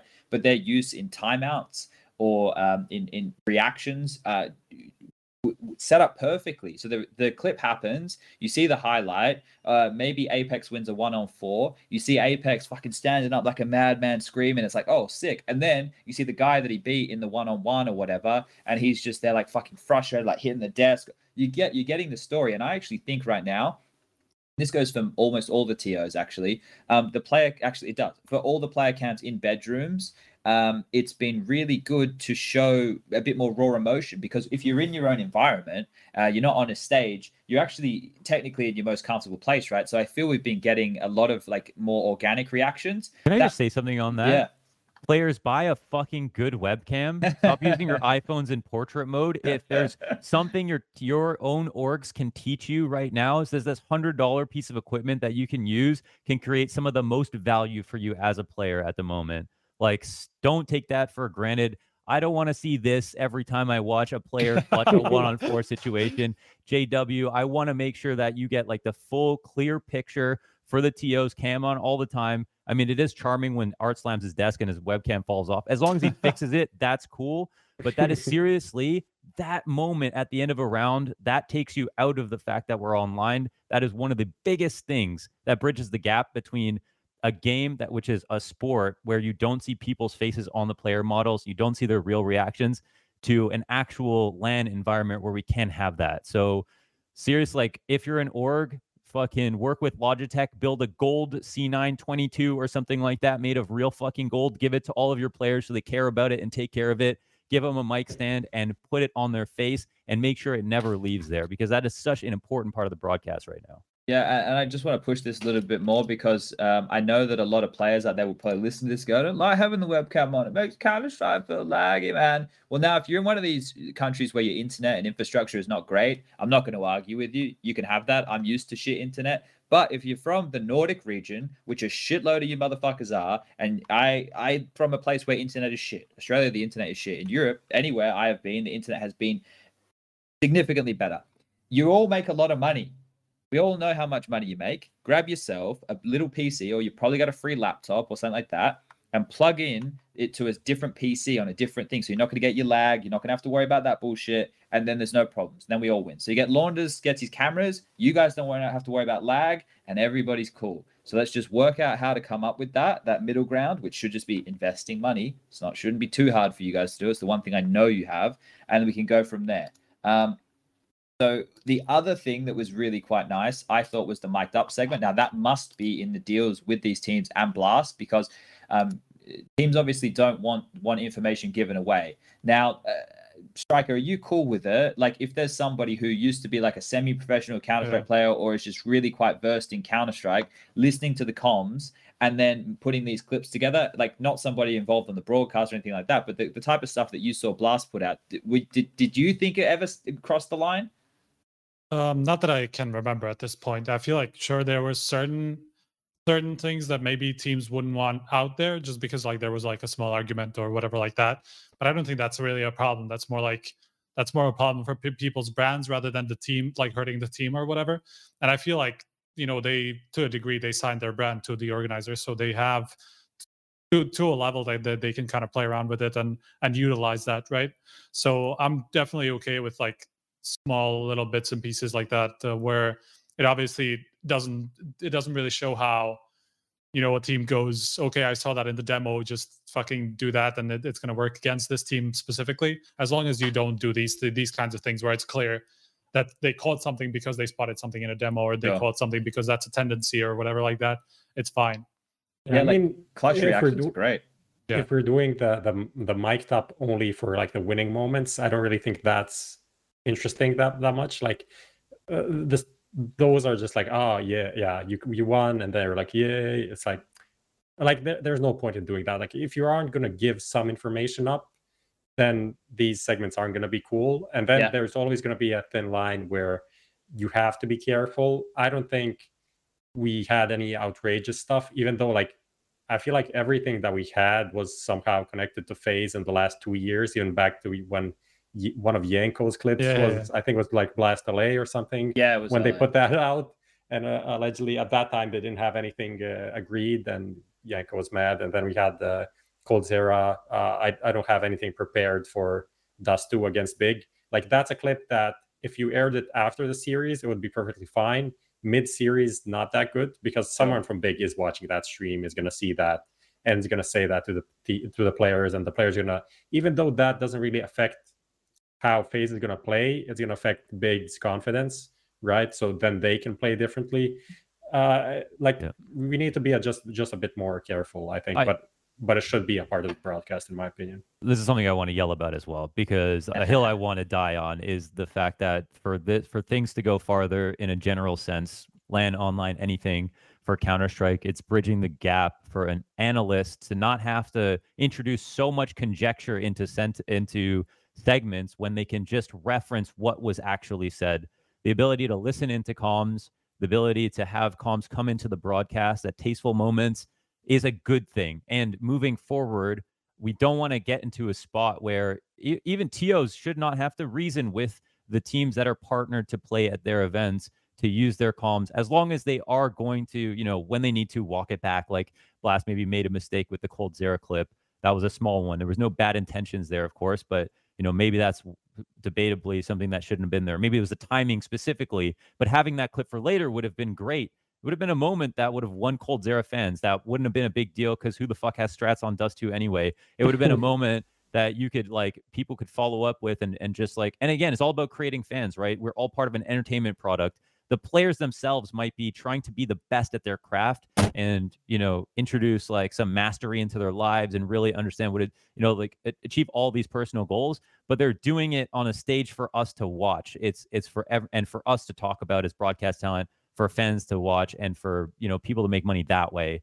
That's how they make their money. So they can have their own personal reasons but everyone has to understand this is a greater entertainment product. Spunj you say it all the time. It's such an important point like everyone needs to have just a lesson on this because there should be credence for that fact. And one of the only ways to move forward when we talk about broadcast and how they haven't changed that much over the years, well, part of the reason is because that is the next frontier is to try to bring more personality and more of the behind the scenes stuff from the players into the broadcast. And I honestly, it's really not a game where if you do, if you sat in on a whole scrim, if Big sat in on a whole FaZe scrim, that wouldn't mean and wouldn't predicate them being able to beat them in the next match. I think maybe in that situation, yes, like it would give them an advantage. But seriously, when we're listening to the comms at Blast, there is so much stuff that's done in preparation and stuff that you can see from the live game or the last game that they played that the Bigs coach should be doing that'll give you all the same details about how they're going to play in their next game. 90% of the stuff is there already. The comms are mostly to engage the audience and and help us reaffirm things or if we're not the coach of big and we're just on a broadcast and trying to explain something to a fan it gives us the ability to not have to research every single team individually in the same way that uh, toby might do for FaZe or whatever it is right? But this information is all available and the pro team should know basically everything about each other in this regard apart from a few things. You don't want to catch players saying anything like you know, in the heat of the moment, that's kind of emotional yeah. when they might, might might not mean it. That should be avoided. Some of the tactical stuff after the game's over, it's not a big deal, man. It's just it would be cool to know, you know, getting Aleksib's mid rounding. That was one of the most magical moments this year. I feel like of anything. It's created storylines from that moment about Lexi B. It's created narratives about Lexi B. We know how much influence he has on the team. We can really credit a lot of what OG is to Aleksib in this calling, but we wouldn't have known that if we didn't have that listen in. And there's just so much. I feel like it's just the tip of the iceberg right now. There's so much more there that you can grab. And what was the what was the mid round from Aleksib? He's dead. His three teammates are in market retaking B on Mirage. Okay, mantuu, I want you to go out to bench. I want ISSAA to come out of the window, look right, and I want valde to hold get right. Everybody go and try to be quick. What is that? What is that going to give you? Every yeah. team does that. That's nothing specific, but it was pure gold.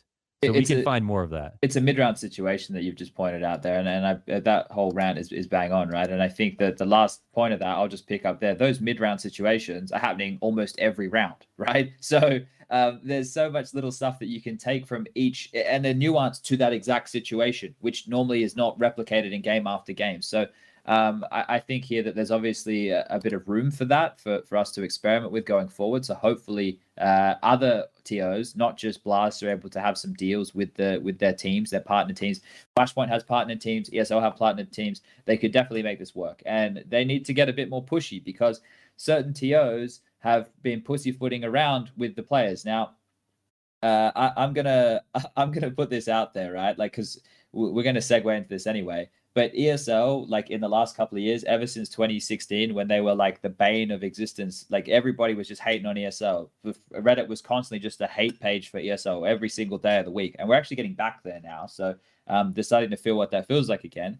But back then, after that, after they learned, after they started, you know, putting more focus on the events and, and making things better and, and appeasing um, different players and teams and parts of the community and stuff, the whole narrative shifted. But ESL have now done a great job. I'm not in recent times, I will admit, but up until this online stuff, they were the best tournament organizer. I don't think there's too many people who could could argue that they were putting on the best events, the most consistent events, the biggest events. Um, the players would always, when I would speak to them, say that ESL were their favorite events.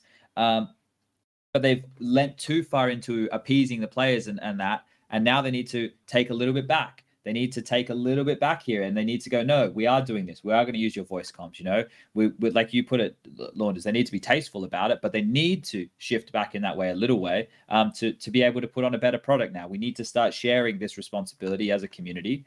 Um, and uh, I want to leave off with the blast stuff, just talking about some of their shoulder content that they were doing, like the the skin stuff that you were involved in. Was it Skin Survivor Launders? Was that what it was called? Yeah, Scrawny was stuck. He, he like couldn't get on a flight because of a, a, corona test, and then had to come back, come in a little bit later. So I took okay. over that for him. But that was his idea, and then he was supposed to do like twenty of those, basically. Okay.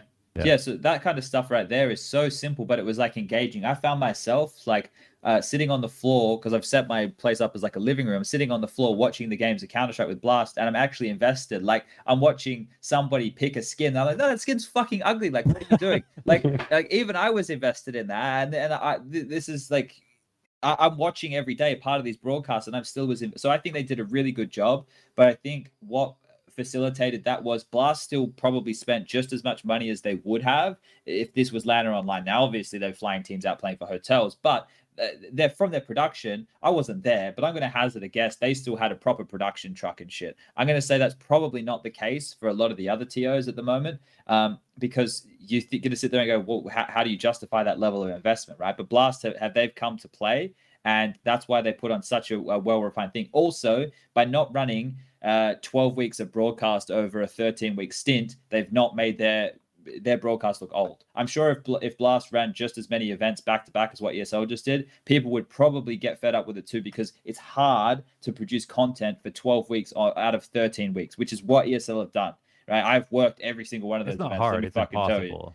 Yeah. Dude, uh, like right now, me and Machine, we go on every day, and we're just like, okay, um, we need to be funny. And Alex and I don't have anything to fucking be funny about anymore because we see each other every day. It's like you have no content in your daily lives. Exactly. it's just the games now, right? So we can now move. Probably. Do we have anything else we want to talk about with with Blast guys before we we move forward? We happy just to leave it there. Maybe maybe just yeah. one thing regarding the comms, just to touch on something that Launders said and about like heat of the moment kind of stuff. I don't know if you've ever watched Formula Formula One, but they have like literally all the comms are publicly available, so you oh, can really? hear like you know when when they don't even have to crash into each other. There's like a problem in the free practice where one guy doesn't let the, other guy through, and Max Verstappen is there like just shouting at the guy, "Fuck off, you idiot," and stuff nice. like that. So it's like I feel like even the heat of the moment stuff is kind of okay. If you say like, "What the what the fuck is this guy doing in the game?" you know, and stuff like that, I feel like that that'd be completely fine. Yeah, I mean, media train them a little bit so they don't use the wrong swear words. Maybe you yeah. can do maybe you weird can names all, for boxes. You can do all comms with F1, but maybe not NASCAR. You know what I'm saying? So we'll see. yeah, sure. There's some certain terms and boxes that are called things that uh, probably wouldn't go down too well if that was all all out and about for people to hear. But this is where I'm going to get mad. Um, okay. So let's see how how much I can contain myself. Um, so you guys at home have uh, been relatively critical of, of ESL on social media over some some things being shit. You're um, not paying for anything, by the way. No, that's all right. Goddamn dollar. I don't mind that they've been critical because okay. some of the things that they're complaining about I also have been internally complaining about. Um, the the fact that in multiple occasions over the last 12 weeks of broadcast, uh, that rounds and games were ruined uh, by somebody playing the wrong reaction because of the delay feed, which we do just to contextualize this. I'll be the good guy. Uh, the reason that the streams are on such a long delay is so that there's no stream sniping, and that apparently there is a difference, you know, with the two different feeds. So syncing them up uh, can be difficult. Now, to me, that translates to somebody not concentrating. Um, that's me. I'm going to put it there. Somebody not concentrating is why that happened. And if you guys watched the broadcast while I was on them and I saw that happen, I'm sure you saw that happen, you could probably tell in my tone and inflection that I was not a fucking happy chappy. Because when it's the last round of a potential 16 14 or overtime game and then a reaction ruins the game, how like I know how shit that is for you guys watching. Imagine how shit it is for me trying to hype you guys at home up. Now I know the outcome And now I have to sit here and pretend that the whole game wasn't fucking ruined. It happened not only with player reactions, at least over these 12 weeks of broadcast, at least five times. Now, not necessarily ruining games, but ruining rounds. And that was dating all the way back into the uh, earlier events within August. And then there was also audio operators who I don't know whose fault it was, but it was someone's fault who played the audio cue to the round win music around early, right? So uh, once again, games ruined by that. I've seen you guys complaining about um, audio not being like synced or multiple soundtracks being played over on top of each other or, you know, mics being left open or closed off too early or that kind of stuff. All that shit, don't you worry. I've been fucking verbalizing that as well because it is me every day who have to go and work in those conditions. And that's not putting on a good product, right? Like for, for me to, I want to deliver you guys the best Counter Strike you can. And I want to watch the best Counter Strike that I can because I'm just going out there to watch CS. That's kind of what happens. And my mouth gets to talk. That's the only thing. So we've done a lot of things pretty cool. Like I, I think the green screen studio is actually was actually cool, but now that you guys have seen it the whole time, it's probably not that cool. Um, we have stuff on our broadcast that none of the other TOs do. Uh, we have in the middle of games, I can jump into a Telestrator or a Skybox PC and break shit down literally live as it's happening on a lot of different stuff. I have a computer available to me at all time where I can make clips. Um, at the moment, obviously, it's just me and machine, so it's been quite difficult to manage that workload because not only we are interviewing the players, casting the games, and doing the death segments, um, it, it's very difficult to do that on a consistent basis. As much as it is an easier job than plumbing, yes, I know um, some people's jobs are harder. Uh, this is why things maybe are not looking as good as they should. But the frustrations have been felt. I've read them. I've fucking felt it. I have verbalized this, and uh, I want to tell you things will be better, uh, but I'm not in control of those things. So I hope that it does get better because my future is, if you guys have seen with tweets and all that kind of stuff about looking for other jobs and uh, and working in other fields, I really like broadcasting and doing what I do.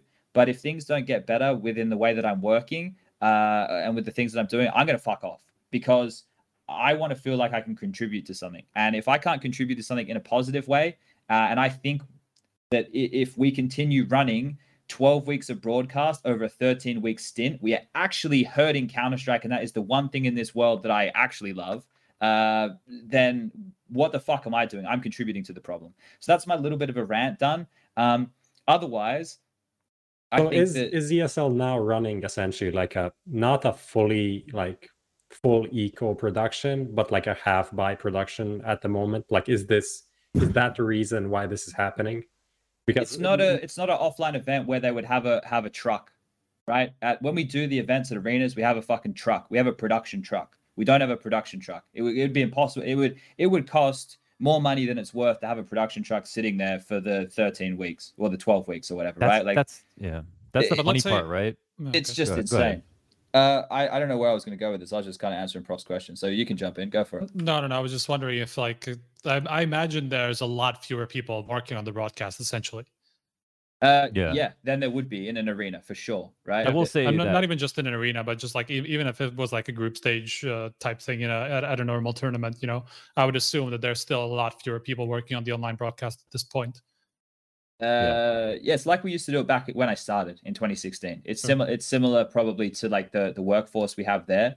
Um, like I obviously can't dive into too much stuff. I don't want to get. I I don't want to be saying things I shouldn't be saying. I probably already did say too much. But this but... is. I I just I just want to say like to a degree there's like a defense to this which is obviously that you know people have to be a little bit more concerned about money and and having to be be a bit more economic uh, with with what's going on so to a degree this makes sense right but obviously like mistakes uh, are not going to be tolerated very well it does it does come back to less is more with yes. this where like if you like say for example blast have a short broadcast but they do have like the full production in a thing and if they consider this a, a successful product why can't other events do that same thing less time but more quality and just and even if it was all quality like you're saying with esl one of the most refined broadcasts in in counter strike like has everybody borrows from each other and esl has kind of like set the set the tone for like what the standard should be at this point. But if you do 12 weeks in a row eventually people will just get tired of seeing the same yellow and green the same branding packages all of that stuff. It's just inevitable. So it's like almost shooting yourself in the foot and and kind of working on borrowed time to do too much at once and it feels like that was kind of the main issue for esl but overall like if like you're saying if there's only a week or two every month or every other month or whatever it is, then the quality would look a lot better. And maybe ESL could put more resources into that time as well to make sure that production flubs don't happen. And to your point about the replay thing, I think sometimes player cam reactions are not always accurate at events, but it's weird that, like you were saying, I think there was an MIBR match where it was like, I was kind of surprised. It's like ESL got like the one round that KNG was not jumping out of his seat screaming. And I was thinking, like, even if it's not the correct reaction, why couldn't they have just gotten a it, it's already incorrect so why didn't they just find one that was incorrect but better? Does that make sense? Yeah. Yeah i know what you're saying. Uh, the, Yeah. the, the other point here is the obviously we've all heard about ads playing um, on the stream. Now i am not, once again not going to pretend like i know where this problem is. Apparently from the people who are meant to know they say it's a twitch issue. But here's my next problem with this. If it is a twitch issue esl right? And twitch have a pretty good relationship as far as i'm concerned. Didn't you just make a tweet about this the other day prof? Or was that mirror i was reading? Uh, no, they're they're doing a like they already signed a exclusivity deal for 2021, and of course at that time everyone was rejoicing because oh uh, Twitch, CS is on Twitch, yeah. we won't go to Facebook again, blah blah. And now the end of the year is coming, and I feel like I mean the stats are showing that more and more people are watching on YouTube, and i like the YouTube. ads are one of the youtube's great it's amazing i One don't of i don't watch with chat anymore anything so i'm all about youtube honestly Yeah, and you can just rewind and you can't clip. The clip is the only thing that I'm missing on YouTube just so I can share stuff Yeah. with other people. i love but stealing content for too watching myself, it's amazing. well Uh, yeah, that's a deal. They obviously have a deal anyway, even though it's not exclusive right now. They have some some sort of a partnership, right? But we'd assume that that's a big deal, right? We'd assume that's like a multi-million dollar deal. I don't know. I'm just Probably. hazarding, I Yeah. guess. Has okay. to to so let's big, yeah. assume that one of let's assume that the, one of the largest companies in all of esports uh, running competitive events, ESL, has a multi-million dollar with the uh, deal with the largest streaming platform uh, in the world, which they do. How the fuck do they not already have it figured the fuck out to not play fucking ads during a fucking game? The fact that that happened on multiple days is absolute insanity. And I do not know if it is still happening now, but why somebody is not on the phone to somebody at Twitch within the high ups and saying, turn this shit off on my stream right now. How has that not happened? How has that not happened? I am losing my mind with this stuff because I actually work on this fucking product and I try and ask these questions. So it seems so simple, right? And I'm sorry that I'm mad about this, we're trying to present something for the viewers at home and this is fucking up the viewer the, the viewer experience. How are we letting it happen? How are we letting it happen? Why are we not fixing it? Why is it not oh let me just send a fucking email to the people that we just negotiated a potential multi-million dollar deal with to fix a problem that shouldn't be happening that twitch say shouldn't be happening the esl say shouldn't be happening but it's still fucking happening? Why is that so difficult like it, it, it should not be difficult. Where is the conversation point? Uh, hello, yeah. Uh, hey, uh, Twitch, it's ESL. Oh, what's going on? Uh, you guys seem to have left the feature on that plays ads during our game. Uh, can you turn that off? Oh yeah, sure. Let's just do that. Bang, done. Obviously, there's a few more steps. I'm not fucking ignorant to that. But how has it happened over multiple days? How is this? How has this made it to the point where it, it's it's happened to in the overtimes of one of the most epic series that I think me and Alex did, where there's ads playing in the overtime of that, where I think Krimz after after fucking k0nfig goes ham and gets a crazy 3k spray down on quad, and then Krimz wins a one on four with this crazy flick onto the head of JKS and apartments on Inferno, and half of you motherfuckers miss it live because there's We're watching ads the playing. same ad three times. Like, That's what I how was is that happening? jack ryan now on amazon prime oh, like- yeah. No, for me it's just DHL every time. DSL, It's just. DHL, just DHL. Just Croatia life, man. because You'll no one else is advertising in Croatia. No one It's- cares about us. It's Right. not okay, right? It's I- I- ruthless, yeah. The excuse is is fine the first time, is not fine the next ten, right? Like uh, I'm sorry, it's it's not fine the next ten times. Like, I I I I I am I wish I knew the what my whose, tether. I wish I knew whose fault it was. I don't know like what's going on there. Like what wasn't it one of the issues that like the ads would play longer than the break was? I got no idea, man. Like Something I, like I, that. I can't remember the I last mean, time actually there's just also ads playing that- randomly now. Is that what's going on? That now that every every embedded stream, so let's say you go on HLTV and watch it through on Twitch, but embedded on the on the match page, that is counted like a non something view on Twitch, and that is the same as you as if you had an ad block on. So then they kind of force you to watch more ads. So you get ads like every 15 minutes if you're watching an embedded stream on any website. Wow. So you go to Okay. like live.esl proleague.com or whatever. And if it's embedded there, you also get forced ads all the time. on their So- website. Wow. Okay. That it, it just like killed any embedded stream almost. Like it's no no point watching Twitch streams like that unless they change something. But that was like from a week ago or something when I saw saw the post. I wish I could yell about this. I Is it still really happening? it. I haven't Yeah. noticed. Okay. Well, if it's no longer happening, then Yeah, my rant either. is pointless. And I But watched your the fact that I last days, keep so. the fact that I keep reading like threads and shit because like I am my own worst There's critic. your I- first problem.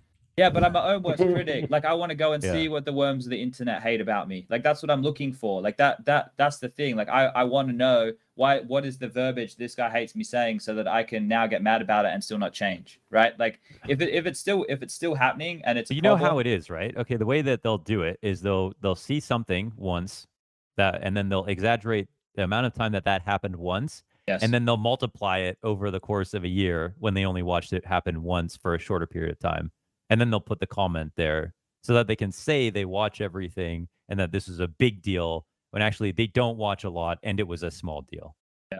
it's for them not for it's not it's not to actually share fair criticism. It's for them to be a part of the conversation. Well, look, uh, Are we gonna get back on track with this? Yeah, episode? yeah, Because yeah. Now we're talking about Twitch ads. And Sorry, I've, I've kind of taken us off track here. Now, uh, in terms of what ESL have done, obviously they've offered up a lot of content uh, of just matches to watch. So I'm sure that like the betting companies and viewers at home who don't have anything to do are very happy with that, right? That they get to tune in and they get to watch just Counter Strike around the clock.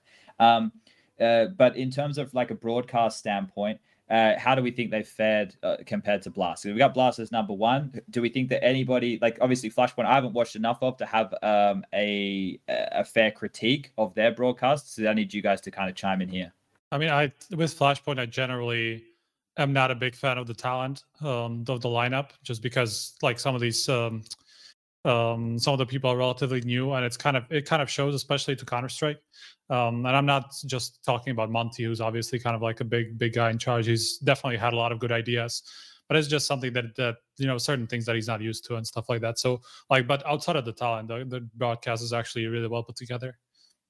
I think like back back Yeah. back at the start of the quarantine, I think yeah, you guys at ESL had a couple of good events. I don't know if it was like Pro League or something where the the banter levels and just like the props and everything was like on a very high level. That was Yeah, all. Think- that was all us, by the way. That was was, like- all Yeah, me, of course, but- Machine, and Henry. it, Just wa- it was yeah. good. It was like it was a good place, I guess. E- even though the broadcast itself maybe didn't have like it was maybe inverse of what Flashpoint is right now because Flashpoint has maybe not the all of the best talent, maybe some of the best talent, but like a lot of people that are just like kind of new and everything. But they have a good flow. They have a lot of these like small segments, Hmm. some like let's say 60 second interviews instead of just having an interview they just kind of gamify stuff they make like small like they had the comparisons of like best teams from like all times just all of these like small interesting game like things uh, and on the other other hand like those esl events i think that was like pro league season 11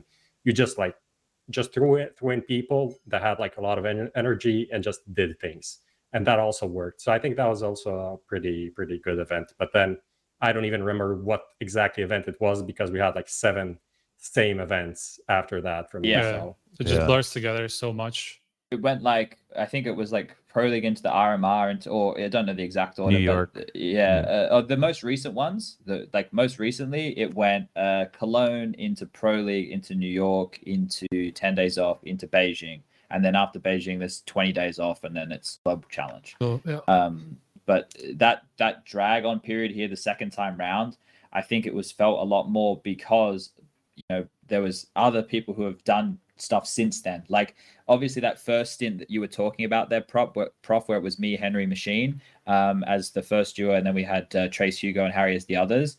Um, like there was a lot more energy, and we everyone was in this mess, and we were kind of put in. We got kicked out of hotels, and we we're all in this together. We were experiencing for the first time the lethargy of of of what the fuck is happening with coronavirus. We're all put in this house together. It's almost like we're in a fraternity. Like um, all that kind of stuff happened back then. But then Blast happened after it. Um, there was other there was other events happening as well who were doing things better, uh, and it doesn't look like too much had changed from ESL when we came into the second stint. So probably that's where we're seeing a lot of holes. Um, but Launders, you can probably attest to this, and I feel uh, that the viewers at home maybe don't get this, but now that we're not in arenas uh, mm-hmm. and we don't have direct contact with the players, that there has now been a much more of an onus and a, a lot more of um, from the TO perspective, looking towards the the broadcast talent and got and kind of realizing that we have more value than what than what previously because now we're not just there filling out a job, we're actually a huge core component of the entertainment. Um, in lieu of having these players available, do you feel the same thing, or maybe Blast? Yeah, you haven't had to do this. Yeah. Yeah, no, absolutely. I mean, yeah, I mean, I've always felt well treated with Blast. Um, I understand they get a lot of heat, like they've always gotten a lot of heat, but um, my personal experience is just like I, I've just that I think they're great people, and like I've just never had a bad. I just really love them to be honest. So I, I think they've done a great job from that regard. Um, but yeah, as broadcast talent as a whole, I mean, it's been very clear that like I mean, a lot of us for this year, we're just going to treat it like a boot camp, right? I'm sure you're kind of the same mind. Like, while this is online, we're going to do this as well as possible and we're going to pretend there's an audience right behind us in our rooms and we're going to yell as loud as we can and then we did that and then it's just that you just cannot do that for so long man like for so long like watching you guys like i was, I was watching like harry hugo and stunna i think do IEM New York finals one of the best of five finals that and after a final that happened last week and it was just did not feel like it at all yeah. And I did not put that on the circumstance. I didn't put that on the prize. I didn't put that on the prestige at anything. I didn't put that on the talent. I just put that on the fact that you guys had to do so much. Like it's literally becoming like an acting competition to f- see how you can fake it enough for the fans at home. Like, and it, it obviously shouldn't be like that. It's never going to be a picture perfect world where you're going to be casting every game you want to all the time. Everyone knows that, but we are running on like low energy at all times when we have to do a stint that long. And it's this one that's been magnified with Corona, with online and with just the frequency and how tight there's no breaks there's no like there's no breaks at all so i just felt like at that point i was like man the only thing that could make this better is if there was just less like less even if god listen listen this is something i've also been thinking about is that in counter-strike we have the longest best of ones of any game i think any game out there i went and looked at a bunch of the VODs uh, of different games. I looked at the League of Legends Worlds that just happened. They had three semifinals games. And in MOBAs, they tinker with the meta to change the length of the game. So like games can more reliably end at like 30 minutes or 40 minutes. Their three three matches in the semifinals games were between 30 and 45 minutes. I did a Valorant broadcast with Blast recently, and that game's like brand new. So there's not like all these tech pauses and different things that come in. Those games were 40 minutes because they're MR12 and then 50 with a desk in total. And then we look at uh, the Counter Strike games from Blast as well. They were on average 30 rounds without the death segments. Yeah. From end to end, one hour and 10 minutes just for the 30 rounds. Not an OT is an extra 10 minutes, which there are more consistently OTs because of the economy changes. And then with a desk, which you have to have, which there's always going to be a desk on tier one events at, at for every match nowadays, an hour 30. So an hour 30 with a death segment, just one death segment, not the one before, and the match itself, because of all of the changes that have happened over time, one best of one takes an hour and a half. That means a two best of three broadcasts can take three hours and or sorry, eight hours. And ESL's broadcast I was looking at were 13 fucking hours, 14 hours. And I know you guys are there for 90% of that broadcast. Host, analyst are uh, and are obviously there the whole time. And I guess that's what you guys are now too. So you guys are there from beginning to end. And then production, they have to come earlier. Call time, you have to come earlier. That's like 16 fucking hours in one day. And there were back to back days where broadcasts were that long. And I really feel like it snuck up on us a little bit how long the games have gotten. But that's become a real issue that like yeah. one fucking best of one is over an hour long. Now we actually did a game changer episode on the length of the games earlier in the year, right, uh, Striker? And our takeaways from that were certain things to adjust. Like, what were some of the key points we had? Like reducing um, uh, the the timeout, so you can't take the timeout and then freeze time keeps going. Uh, like yeah, yeah that's, a, that's a small thing, but I mean the the, the biggest like bonus on the length of the games was after the mat like the timer round and the bomb timer were Yes. extended back 2015 16 2015, yeah. yeah that, that's what boosted like 10 15 minutes on the games and on average. We we have the stats. I think we i think an average like best of one now lasts 55 minutes overall at, uh, at the majors. That was the average that we ha- had. And then people said oh that is because whatever because more technical issues or it doesn't even matter. Like freeze time wasn't is bad. long. We had so many technical issues at the early majors. a lot of pauses, a lot of it just the matches are so fucking long, and I com- completely agree. It's very hard to to have a like succinct experience of watching a best of three, even if it goes the, the all three maps. Like two maps, yeah, anyone can watch that. But the longer it goes, I, I feel like that is a problem for casual viewers and for myself even. Like I want to watch two matches today. That's literally the whole day almost. Like you get in the morning, you get up, you do some sh- shit. The matches start at 3 p.m. They end at 10 p.m. So that's literally uh, that's literally the, you're done. You're done after that.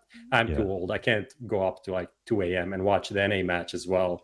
It's it's and kind let's be fun. real. A lot of people are getting up and, and walking around the house and doing some chores and like having the game on and tuning in when machine has like a great reaction to something or when you, you if there's like a moment that you want to shine a spotlight on, you have an analyst segment. That's when I come back. So this, I'm okay. I'm just talking about me, right? I'm just like literally walking around the house listening for these key moments. Like I watch the broadcast and also Chad, you guys did really great these past couple days. I didn't notice any of the ad stuff. I genuinely loved it, and there was great games to help uh, with the casting and stuff to make you guys more into it or whatever. But there were great matches. I really enjoyed them. But the overall, in the terms of the time now, I cannot just sit there, stare at my one screen. First of all, who has one monitor anyway these days? And look at a broadcast and just a single best of three from beginning to end. I cannot do that. I will have it on my second monitor. I will when you do a st- when you do a, a strat breakdown, I'll look over my second monitor. When there's a great moment that just happened, I'll look over for the replay. I'll get up, I'll walk around, I'll come back. If it is the last five rounds of the best of three, I'll watch that like crazy. And I'm sure a lot of people people probably do that with basketball. You know, they only probably watch the last 10 minutes of the game a lot of the time. Um, and that's totally fine, but it is freaking long. And if if part of the pro- the part of the product, like you're saying, with like the more more emphasis on the broadcast talent is becoming a bigger thing, well, we have to be able to prioritize our, mood a lot more. And even just even if we literally go do 40 minutes of cardio every morning and like eat oatmeal, like a super strength breakfast, and like have our day planned out perfectly. And just like you said, we're getting a bit older and more organized with our time.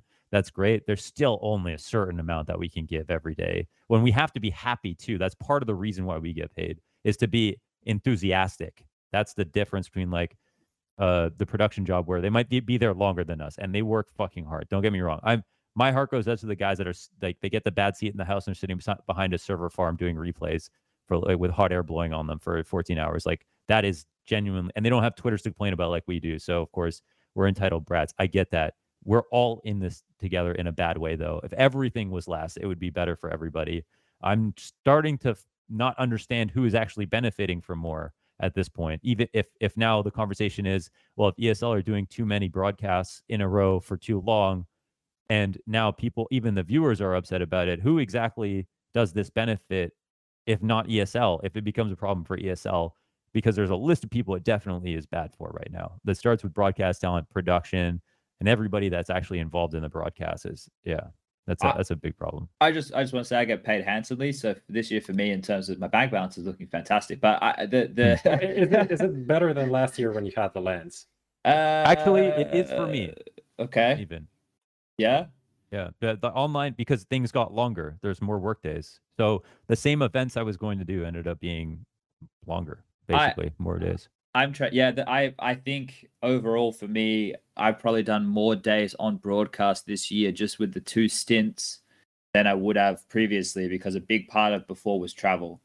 Um, so yeah, I, I think I think that I I'd have to go back. I don't really check my finances. Uh, that tells you how much money I'm making. Um, so I I would have to check, uh, but I would say they're probably on par, probably pretty close. Um, but yeah, I, I think here we've we've gone we've dug really deep into the especially the broadcast from like a talent perspective, and, and that was always going to happen with us here. But uh, we didn't talk about DreamHack. Um, now I'm going to burn some bridges here. I I don't I don't give a fuck actually.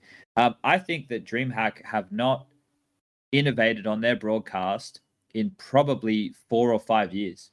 Um, and I think out of all of the TOs, the four ones that we mentioned, DreamHack, ESL, uh, Blast, and Flashpoint, I think that DreamHack are doing the most bottom of the barrel job, probably. Um, and I, I I think like the some of the stuff that they even spent time on prioritizing on the broadcast, I I, I can't I couldn't justify that. If I was the boss of the company and time and resources went into building a, a virtual uh, like a 3D studio with some players putting their arms up in the air, I would have gone. I could have spent that money like somewhere else. If someone did it out of their own time and they just made it and went, "Here, guys, I made this," cool. But like if like they actually genuinely spent time doing that, I, I really have to question where their priorities are. Um, but I, I, I don't. Launch, you've worked more DreamHack Yeah. broadcast than me this year. I don't know what you think. I was I was totally disappointed with like the two companies I work for, Blast and DreamHack, largely. Well, asked to do ESL stuff sometimes, did a lot more in the past, but just largely. Um, but yeah, I was really disappointed that like after we did our broadcast in June, where everyone's had their first shot at it, I was pretty astounded by how much work Blast did to like make up for the fact that it wasn't LAN. But then I wasn't mad at at uh, DreamHack for doing the Masters, just kind of in like you know whatever way they could manage, just a regular online broadcast. I understood that it was just a very difficult situation. But then to come now to DreamHack Open Fall, which was this, you know, the RMR event with like a lot of great teams, there was no production changes. There was nothing that was like fixed or updated. Uh, we like, I like we just show up and we talk, but it felt like it was there. There wasn't effort when we saw effort and other from other TOs um, during this time, and so it was just kind of like it didn't feel like it, just didn't feel like there was much like it doesn't feel like people cared um and i'm not exactly sure why but i well i do know one thing is that they just do do not want to participate in this kind of like online period and that's why they attempted to move all their events to like or all their LAN events to next year. So if, th- logistically they can't figure it out and they don't want to um that's probably the best solution at least you know you're not you know filling up the schedule with one more thing but i think also the rmr event was kind of forced on them because they like not maybe not forced on them, but if Valve is like, hey, do you want to do an RMR event in August in like a month? And I know some of the schedules got moved around with both ESL and Blast because of it, which was actually kind of a pain. Um, that is just something you're going to do if you're DreamHack. So maybe they weren't adequately prepared for it to come on so fast. But yeah, I feel the same way. It just I was I was a bit disappointed. Prof, what about from your perspective? I think like if you want to talk about who brought in more, I think DreamHack isn't even in the conversation. You probably talk more about like PGL and even Summit from what they did. Sure. I I don't think Summit did anything like w- technically super cool, but they did like a different approach. Even like having Davey in a TV uh, as a part of like the couch whatever environment, I think that was fine. Um, and then PGL did like 4K streams on YouTube and had all of the classic PGL, always just pushing the technical side of of everything AR and stuff like that, which I I thought looked pretty cool. But that was the Asian side of, of things, so people didn't really pay that much attention to it but just watching a 4K stream of CS is fucking amazing. So um, that is something that we maybe get down the line, but it's definitely not cheap. So Yeah. What What about you, Striker?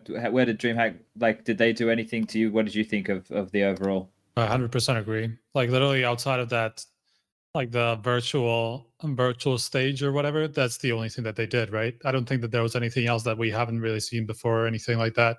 It was just like a very standard broadcast where a lot of the time the casters weren't even in there in person, right? There was like a webcam thing, so they didn't even move to um to the same to the studio setting with that Flashpoint did, that you know ESL did, that that um Blast did as well. So it's like there's literally no change at all, and they they're just kind of like it seems like they're coasting. Uh, so w- there was one thing, right? Obviously, that that's that Launders pointed out is that backdrops were, were done for the blast stuff when they had it online. You know that that you think is at a bare minimum is probably um, what you'd be looking for, just so it's not looking into people's kitchens or fucking, you know, like what we're doing right now is something that we have. uh, It's very low budget, right? We're doing just a, an online podcast with four people. This is kind of the same framework as what like a DreamHack analyst desk would look like Yeah, like true. that's actually not even a word of a lie like i'm not No. trying to sound like a cunt there that's just the, the truth so um I I, think I, That's how yeah it looks for sure. it's in a in a I don't, in a small defense of them, I don't really know like what their where their headspace is at and like how much resources they put towards Counter Strike. But of course, DreamHack is like a like if anybody got hit really hard for you know not having large gatherings of people, it's freaking like DreamHack expos, and the fact that they do like 20 games or something with they do like top level Dota tournament, like much bigger Dota tournaments than even CS events. Like their DreamHack or their Dota events are actually like Valve major events that they do in DreamHack in the same expo as a Counter Strike Open or Counter Strike Masters or something like that. So I'm not sure, like in terms of them splitting up their resources, what is going on there. But I think if there's one thing to say in defense of them, maybe that's it. That they just don't like to us DreamHack or Counter Strike. That's probably how it started. But to them, it might not be a huge slice of the pie. I mean, they are like a BO, BYOC event overall, like Yeah. a festival, gaming festival. That's what the I- DreamHack Open is. Like 90% of the DreamHack Open, then they have like a CS event in the arena somewhere, right? Sure. Mhm. Yeah, it, it's it's they're obviously more festival driven and around that side of things, and and this is probably for them a, a bigger adjustment because uh their masters are probably the only events that you would ever, like put on par right the opens don't even start coming into the conversation really the masters is where they put more hype into their trailers and uh, it's a bit more driven from that angle then right um so i feel i've done a good job at derailing this one um, yeah, you did. Sorry, everybody. Uh, we're we're almost two hours into this. Lucas, what time do you have to leave? All right, so we're a little good. We can run over for a little bit. Uh, That's a good one there. We, we've heard we've heard from Lucas now. We know he's still with us. Um, so I, I guess we maybe need to try and summarize a little bit here of, of what we've been talking about as a whole. So I think some key takeaways is the the over. Let's use this as an example, and we keep we keep sucking the dick of Blast, and there's good reasons. And Blast obviously did a good job, but they also got lucky in the sense of all the storylines. storylines. Oh my god, Yeah. so lucky. The But that- timing. it's just That timing. was it was nuts how many storylines were going into E that versus event. NA, Nivera, like it I didn't mean, stop. they they worked towards you times. versus an A. They they Yeah, JK, they brought them together, so they definitely but it had some had had to that. be that like if they if their event was like two three months before, it wouldn't be possible probably, or a month later, someone else would do it before them. Mhm. It- yeah, sure, maybe.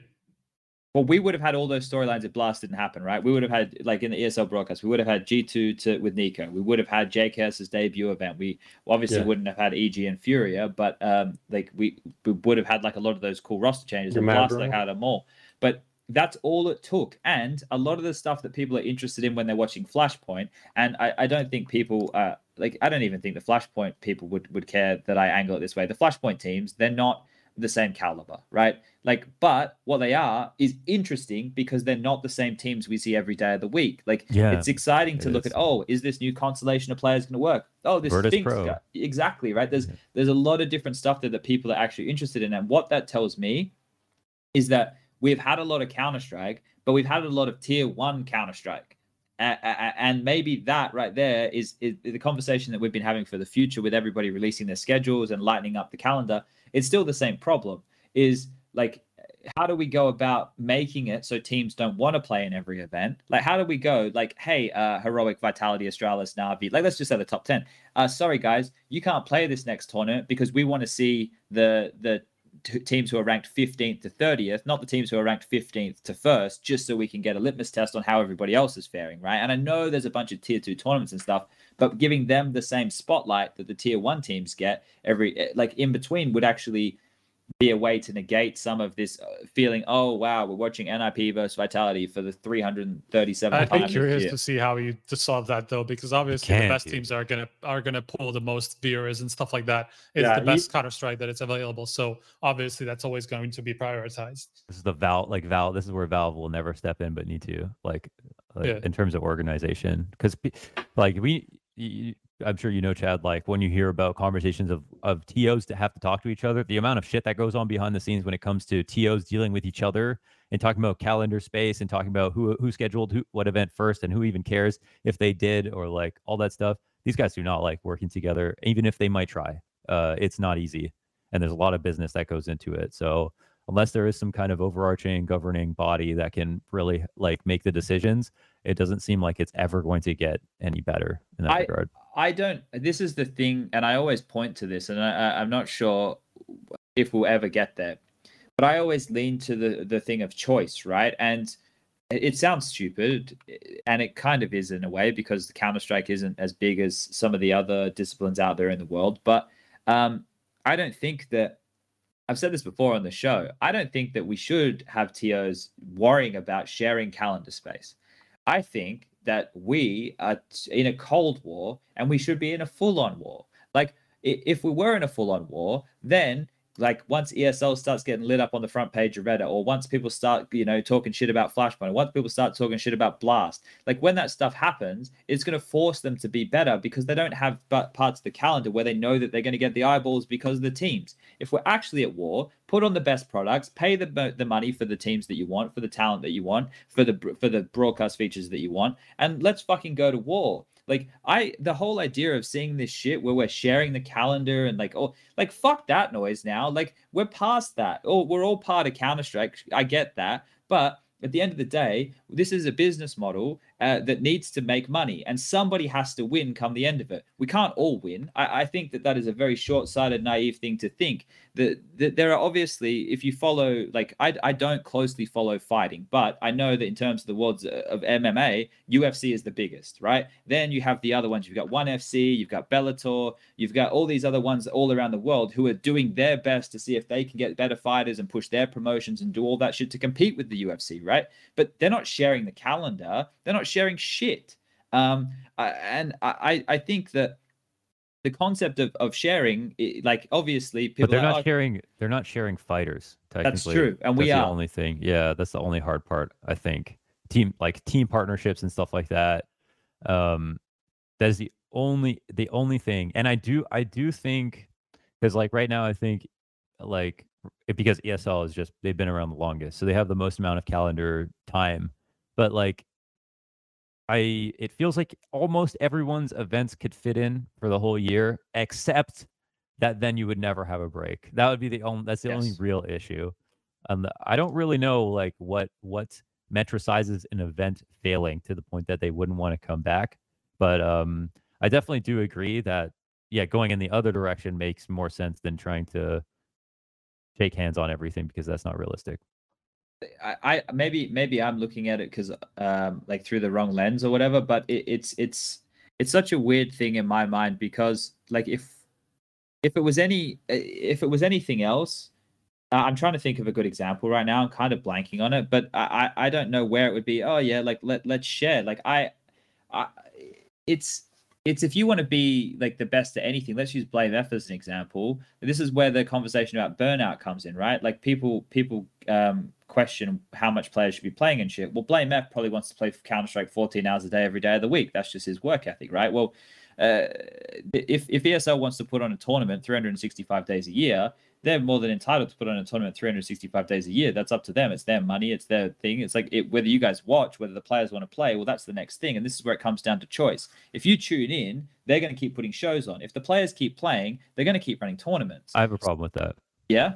Okay, so let's say like it's successful, the product is, is successful all year round, but it's with like different sects of viewership. Like that's the only reason that it could be successful. So you could have a situation where like some people are not tuning in all year round, but because of like the natural ebb and flow of viewership, like you could have a successful product all year round.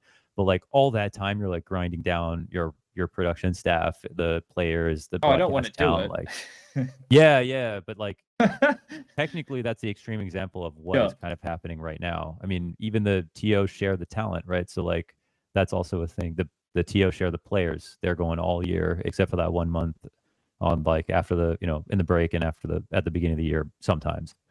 So that is kind of what's happening. So I think there does have to be some ethical consideration as to like how much work is actually being output and how much time in the calendar is being taken up for a couple of reasons. For the longevity of the game, actually has to be taken into consideration. But there is no governing ethical body. Like that's something that that I mean, they just can't can't be even with the setup that we have. Like considering Yeah. that it is a free circuit and that there's like so many players in the game, players by players, I mean tournament organizers yeah in the game. like there can be a Valve who steps in okay and says ESL you can't have this tournament right now Yeah. because they there's just they just don't have a they shouldn't have a say in that in that that that, that aspect. They can't say how they how these tournament organizers should do their business. Like it's essentially literally what Chad says. Like somebody has to win for us to get out of the situation. Yeah. But it's that meme, like at what cost? You know what I mean? Well, the, Yeah. the, the cost of some organizers essentially, like at this point, obviously, like if you look at it right now, there's essentially three organizers that I think could stay alive for the war, which is the, the three main, the four main ones, except for DreamHack. Yeah. I think what Valve could do is probably section out the amount of time that is are available play days and then give that time out. That Well, the be something win they could they've do. already they've already carved out But the then- major windows, right? And we already know when the, the player two breaks, player breaks are. essentially. So we, Yeah. we're already working with a limited schedule. But at this point, it would just it- it would just converge everything even more though. Like if Yeah. you had less time, then people would be even more desperate to do events and stuff like that, and it would be even a But, but bigger. let's mess. say let's let's just pause here and think what would happen. Let's say it's 2021 and people actually fight and do events over each other. I mean, to a degree, we are doing it now with like Flashpoint and ESL events, but let's say that happens all the time. It, Mhm. How is that going to impact everything? Like even now, like okay, Flashpoint maybe doesn't have the same viewership. Maybe at some points they have more for some matches than for like the worst ESL matches but overall ESL has more viewership. Let's say we have that all year long, and let's say Flashpoint and Blast are like are maybe going like on and off, zigzagging, and ESL is on all the time.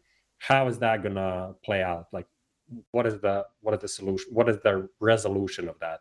are we gonna have, are like- just going to side with a certain tournament organizer, and that's that's how it's going to be but get What decided about- essentially. What about the viewership? Is viewership gonna be like Well, just- essentially you could watch like one match on this thing and then watch another match over here? and why is that a if- problem though? I think He's the saying only problem. not. I think that I, I'm not saying it's a problem. I think the only problem is that you can't actually sign a team exclusively to not play in other leagues because of what Valve came out and said. Yes. You can only sign to play this thing and not not to play some other thing, right? That is how, how things work right now. That's a big problem with Valve, right? Rules, but not enough, or no, like it's either no rules would be better, or Yeah. just like a few, but I not mean, to Outdated support. rules. They want yeah, ki- they kind of wanted pr- to protect the scene to not be like held by one tournament organizer. So they did that, but at what cost, right? no so I'm not- cost. I, I, I don't see maybe that is a good thing to have next year, but it, it leads us into a position where it's hard to get back from it, right? Because if if ESL takes over everything in the in the space, but they can't monetize and fuck up, then everyone is reliant on that. And how how do you recover if ESL just says, okay, we're done with this esports CS:GO thing, fuck it. That that is the only problem I see. Jesus. I mean, ESL would win if it came to a war. To be fair, Well, But yeah, yeah, came but to they an actual win, one, but but they but need they are it. winning against Flashpoint, not against economy.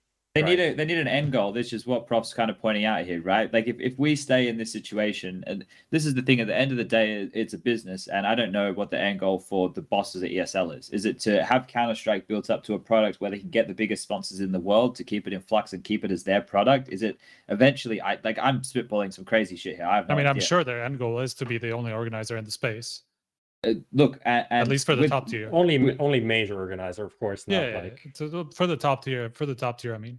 Well, Yeah. I think as well, but if you consider it, are they trying to build up a really big product and then sell it to some multi-million dollar corporation and cash out a Counter Strike? Like that, is that why they, you know, want to have their own rankings and this and that? Like, there's a lot of different ways that you could look at this, right? But I think at the end of the day, um, what if No, I mean everything that the ESL has done so far has made it pretty, pretty clear that they want to have the biggest, the, like they want to be the organizer that everybody goes to, so that they can then control the scene and construct it in a way where they can make it a profitable business.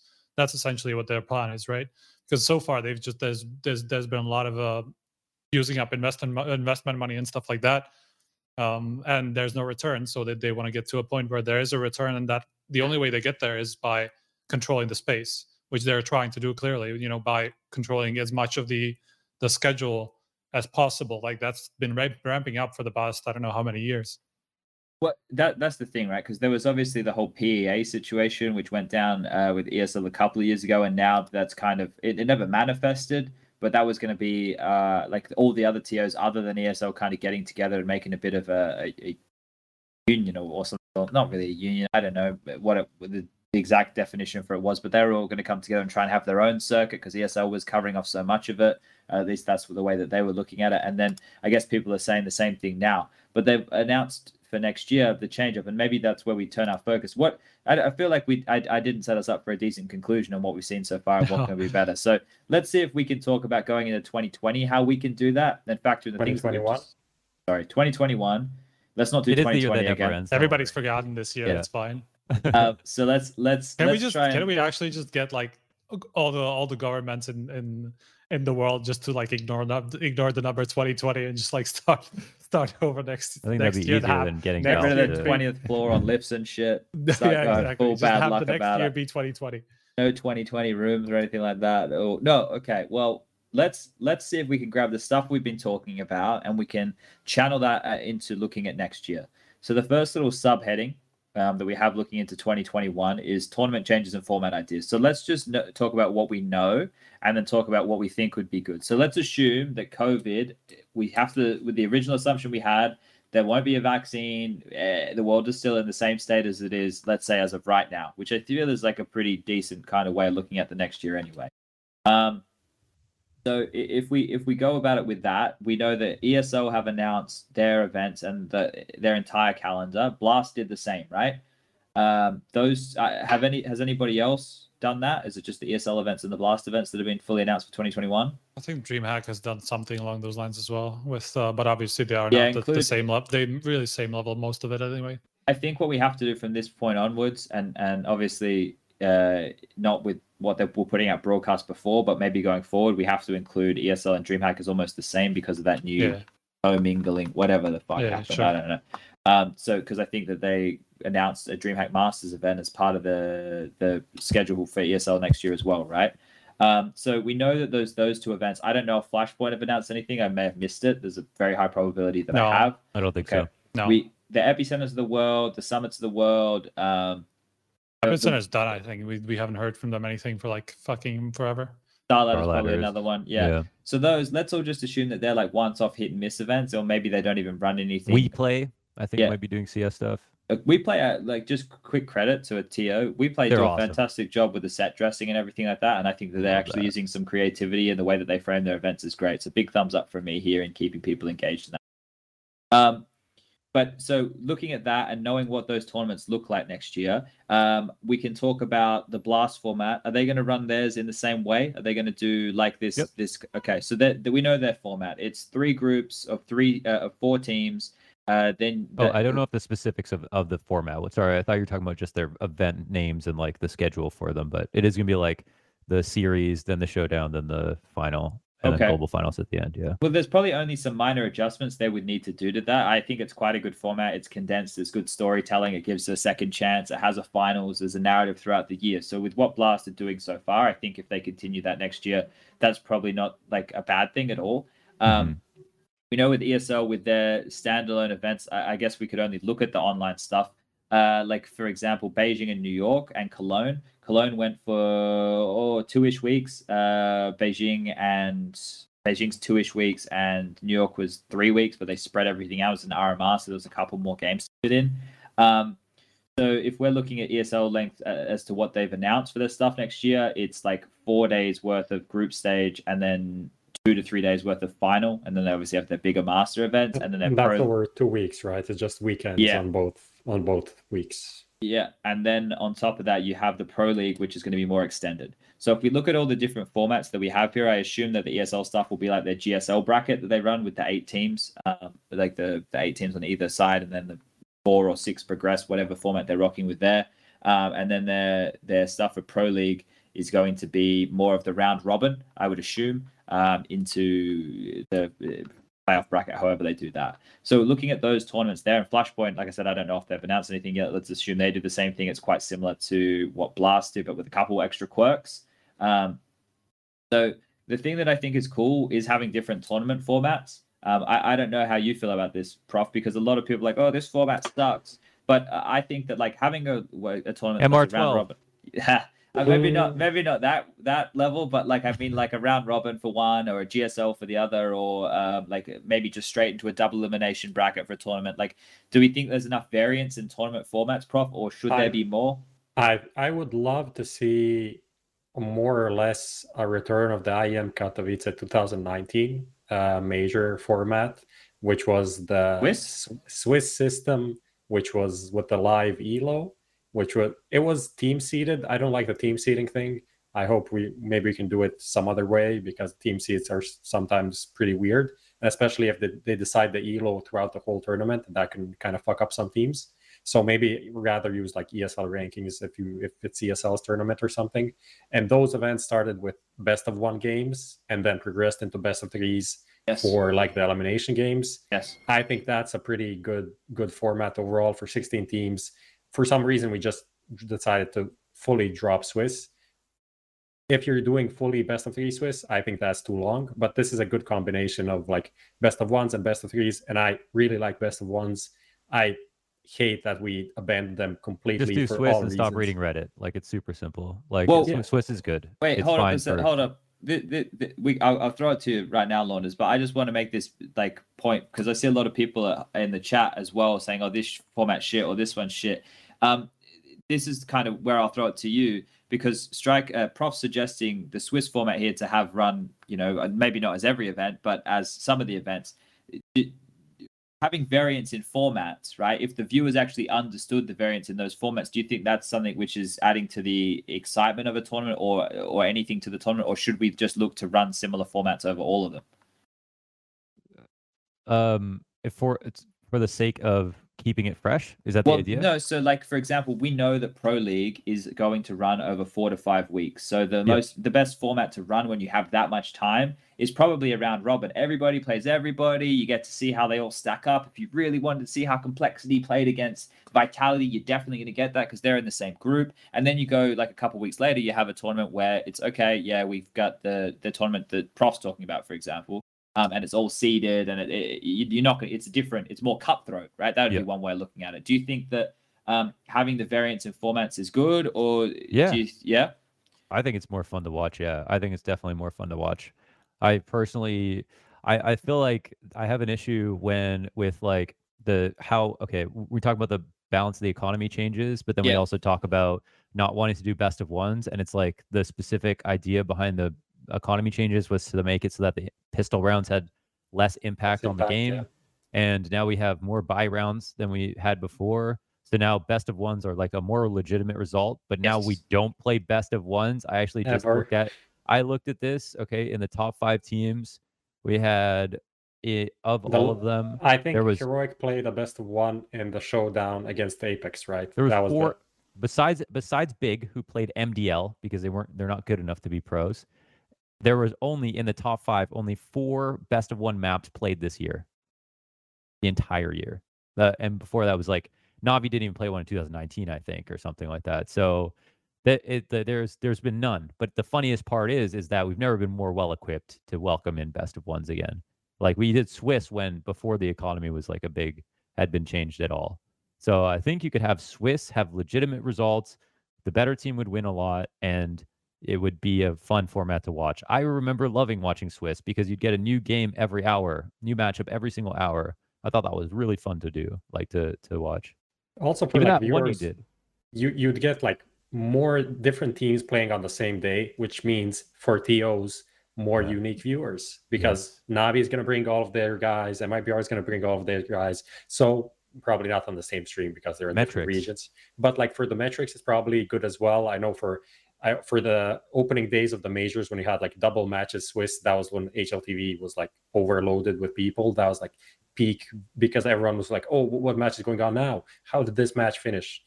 Swiss has some appeal and Best of One has some appeal, and people are like, "Okay, I want to tune in for like an hour and a half and watch whatever my favorite team. I can do that without investing a whole day." Right?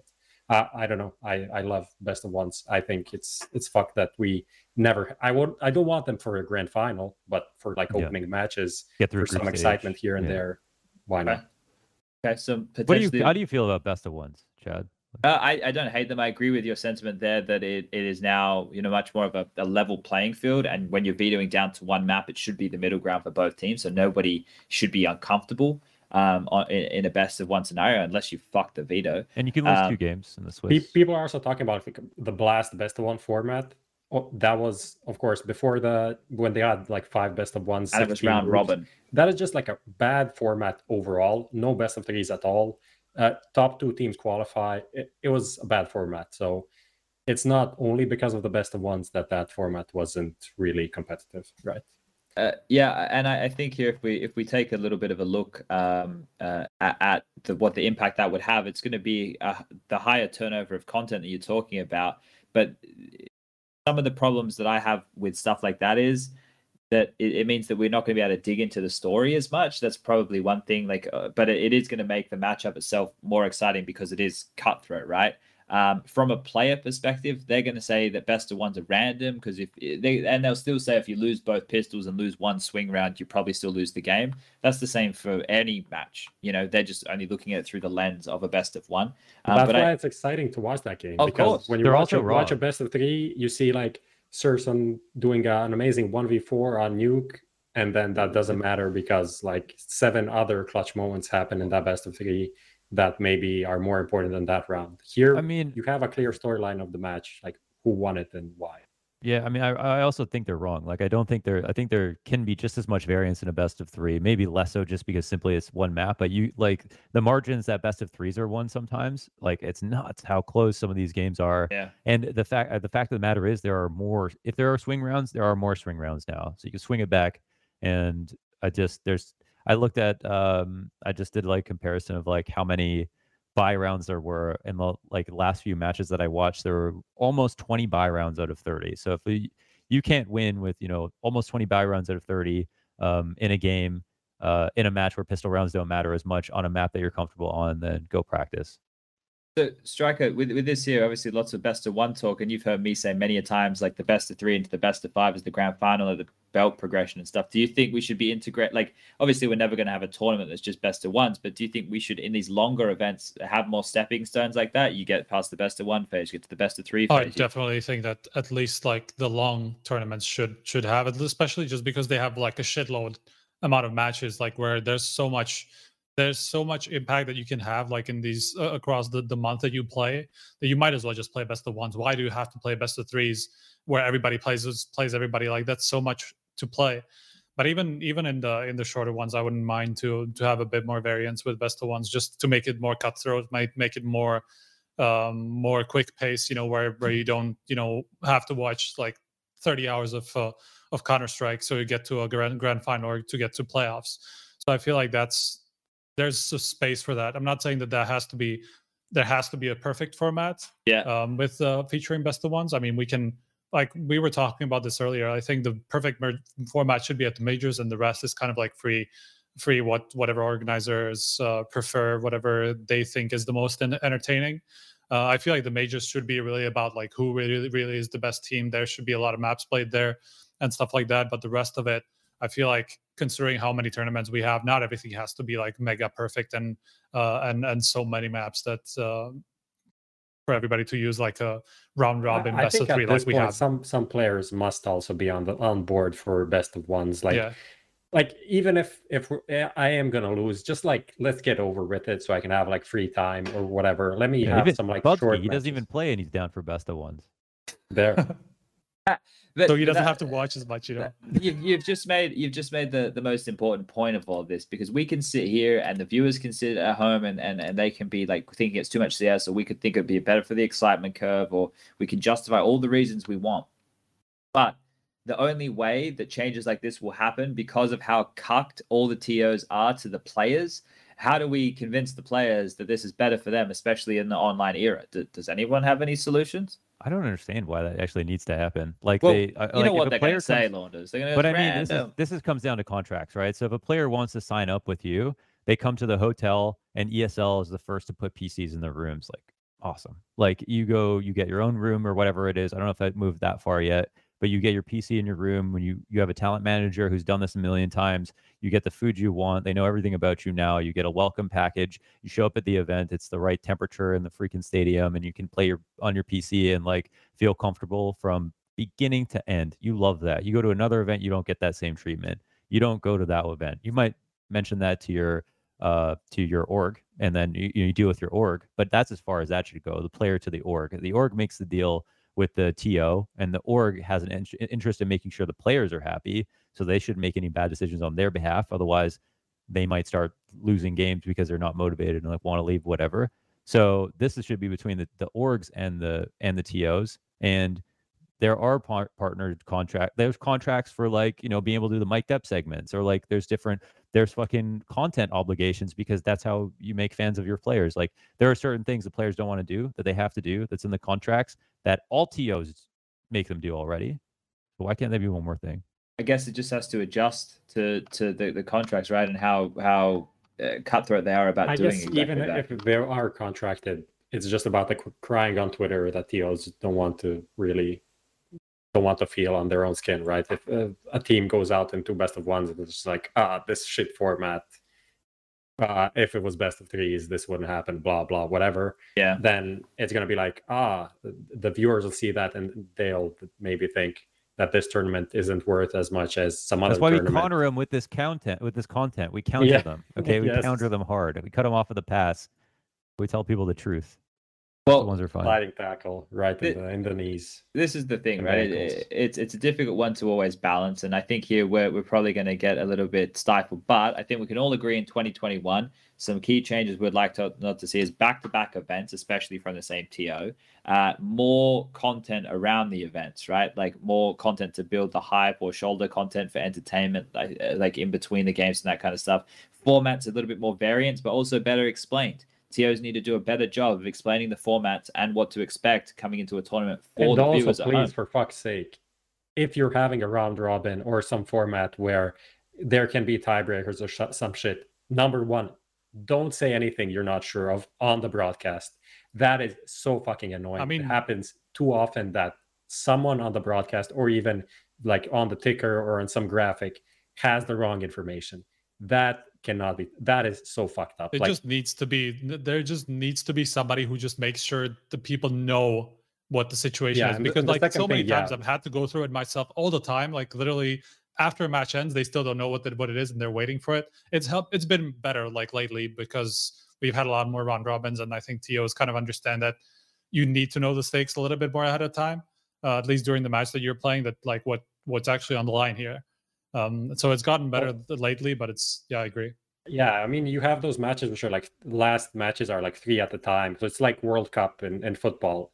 In in football, in World Cup, you know, like this is the current standing, like these are the results. If it stays like this, or if like this team that is now leading continues and wins the game, this is how the group is gonna end. Like that is something we never have on CS broadcasts, which is kind of ridiculous. Like that is something we need to have for viewers to understand what these games mean. And like Yeah. round robin is something that I don't like for these reasons, but at least do the basics and don't don't say yeah this this team is through this this match matters or doesn't matter when the the truth is completely different. That is So what- something that needs to be like under control.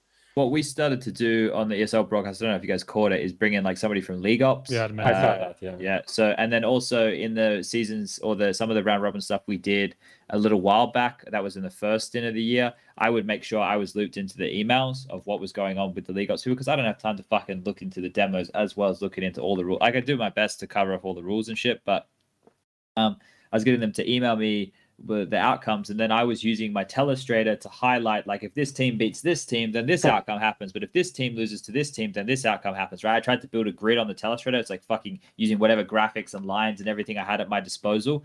Um, but that's the thing right? It needs to kind of go into that final day with even a pre-produced piece of content that has been correctly scripted and it can be VO'd by one of us if you want it to feel like it's a little bit uh, you know more direct for the viewers so it's not a jarring new voice or whatever. Maybe they uh, tune into that. Then at making sure that those things are clearly communicated because a lot of the time people don't understand like formats like when we get to a best of five grand final with a one map advantage, and only on that day or the day before I start reading dumb cunts complaining about it because they haven't quite understood how we've gotten here. We've just done a round robin group stage into a double elimination best of three bracket. We've just played more games of Counter Strike in one tournament than you probably played in your whole fucking life. Like it's just like there's a reason that this is happening, right? And I get that you don't like it, but that's the format of this tournament, and that's why it fucking works that way. So stop being a dumb cunt and understand it. And now, when we have a single elimination format like we do with Beijing into a best of five final, then you guys don't have to worry about that shit. But there's a reason that formats are a certain way, and you can sit here and go, well, fuck up. Learn how formats work. Anyway, um, doesn't have much to do with with game changing, yeah, but whatever. Go, let's go. Um, yeah, we're we gonna talk about maps though? Yeah, yeah we are. Maps. maps is a good one here. Um, this one is a, is a very very good point. We'll get this one in and then we'll close it down because we're running over. But uh, maps now, if you're not from if you're not old, which probably some of you aren't, uh, back in the day we used to have more than well, we didn't really have more than seven, but we had more variants in maps. We had the Tuscans, we had CPL Fire, CPL Strike, CPL Mill, we had fucking Contra, we had Russka, we had uh that's Source, right?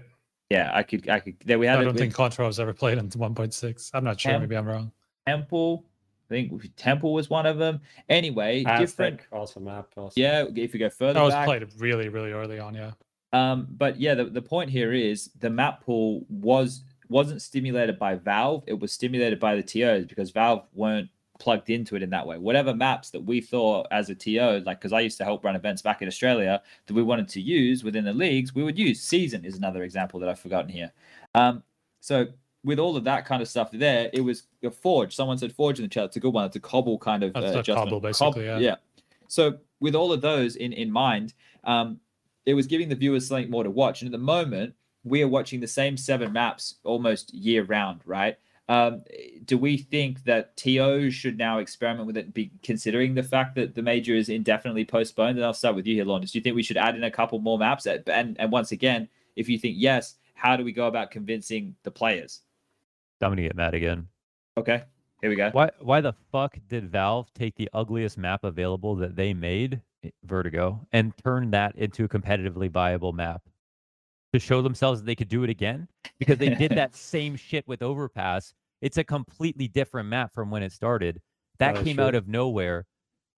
A map maker can spend one tenth of the time making a fucking skin and make a fortune more than they will for the odds of them to get a map into the active map uh, active duty map pool and yet they still continue to pump out beautiful maps over and over again and then valve put vertigo in the active duty pool now the map vertigo is good and worth playing and we can talk about it but it doesn't get there without professional players playing on on the map versus each other for the most amount of money possible that is the only way playtesting is 50% of the effort but what does that prove? That you could take any fucking map and do that. So why don't you take a map from a mapper who's been doing this their entire life for fucking free, give them some money. If you don't want to work with them, give them more money and buy it and then work on it at Valve and don't tell them anything. Don't ask them, don't ask Brute, don't ask whoever it is. Just buy it from them because they will sell it to you and then work on it yourselves and then make another map.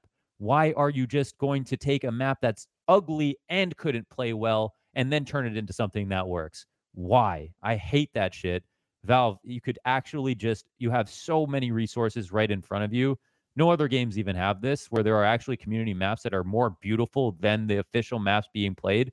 And we know at this point that any brand new map needs to be play tested by professionals.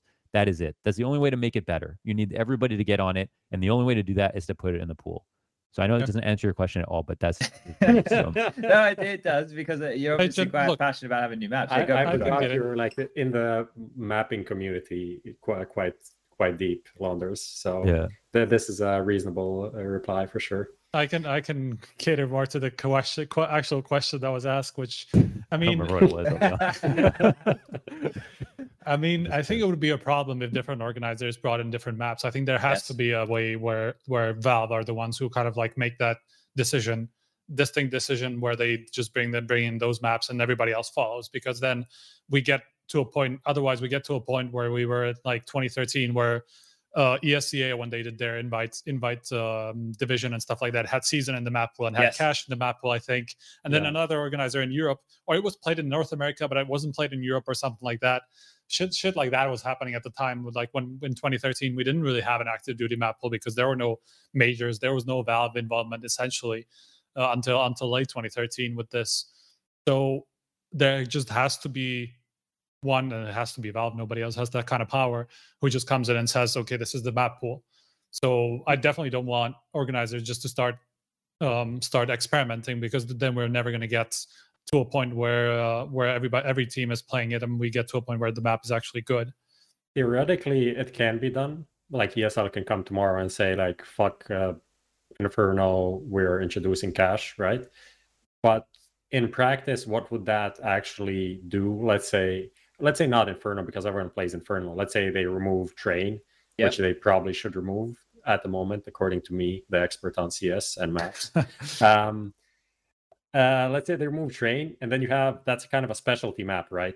How who, who which teams are gonna uh, be suffering from that which are not gonna suffer from that? Like when valve comes in it's kind of like a blind guess like you know they don't really care about which team they're fucking up and removing liquid like astralis is permaban twice and fucking up liquid.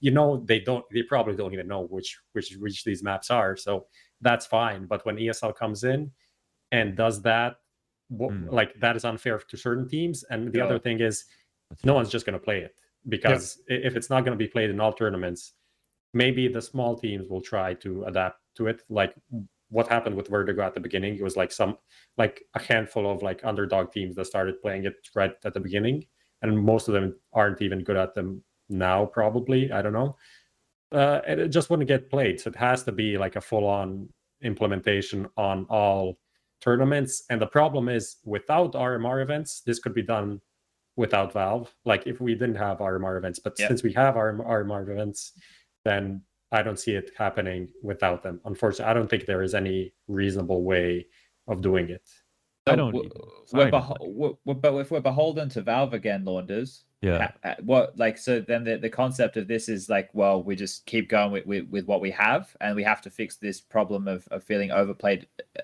another way. Yeah, I know what you mean. Like we can't like sit back and wait for Valve to do things, but I think this is one situation where it's hilariously easy to actually fix if you're Valve. Costs them almost nothing and is really not that difficult at all, like logistically. So I just like you actually just have to virtually put a line in the code that says like this map is now an active duty map pool and it changes the entire planet. So it's like just do that. Just like again, if you don't want to do it yourself, pay someone who cares. Like I don't know but they need to because I, I do think that there's too many problems when if other TOs start swapping out the map pool personally. Um, and and we don't get to a point where the yeah, maps sorry. get balanced enough. Like if you don't have everybody playing on it, like everybody all the time, then the map will maybe not be competitively viable within a reasonable amount of time. And then if that map doesn't stay in, then you have to replace that one, and then it stays like this ugly situation um, for a long period of time. But I think you want all the tier one teams on it. It's got to have it's got to be Valve down for the maps for me personally. Yeah, just imagine if if like for how long teams kind of decided to permaban Vertigo or even Nuke when it got in when it was changed. Like so few teams actually played Nuke Yeah. when it came out at the time, which was something like three years ago now. I don't remember exactly. But when that happened, nobody really played Nuke for like fucking six months after that. And that was when Valve came in. So imagine if it was like individual tournament organizers who did this and tried to to make this a, an actual thing. It would take a year until people would actually start to play it. So it just doesn't make sense.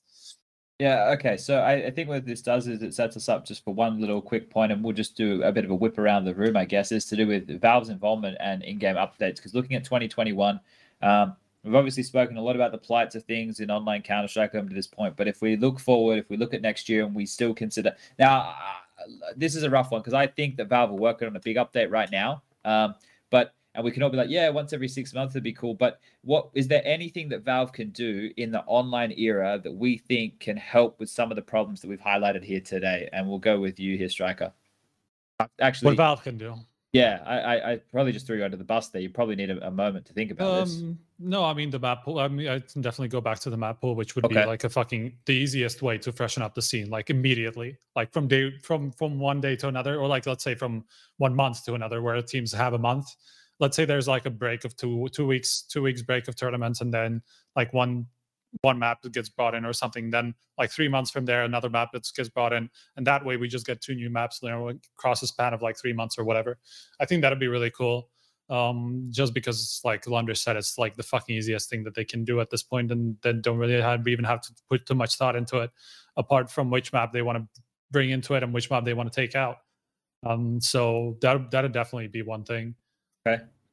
Prof, you got any any quick thoughts on what Valve could do to help with some of this uh, fatigue we're feeling with online Counter Strike?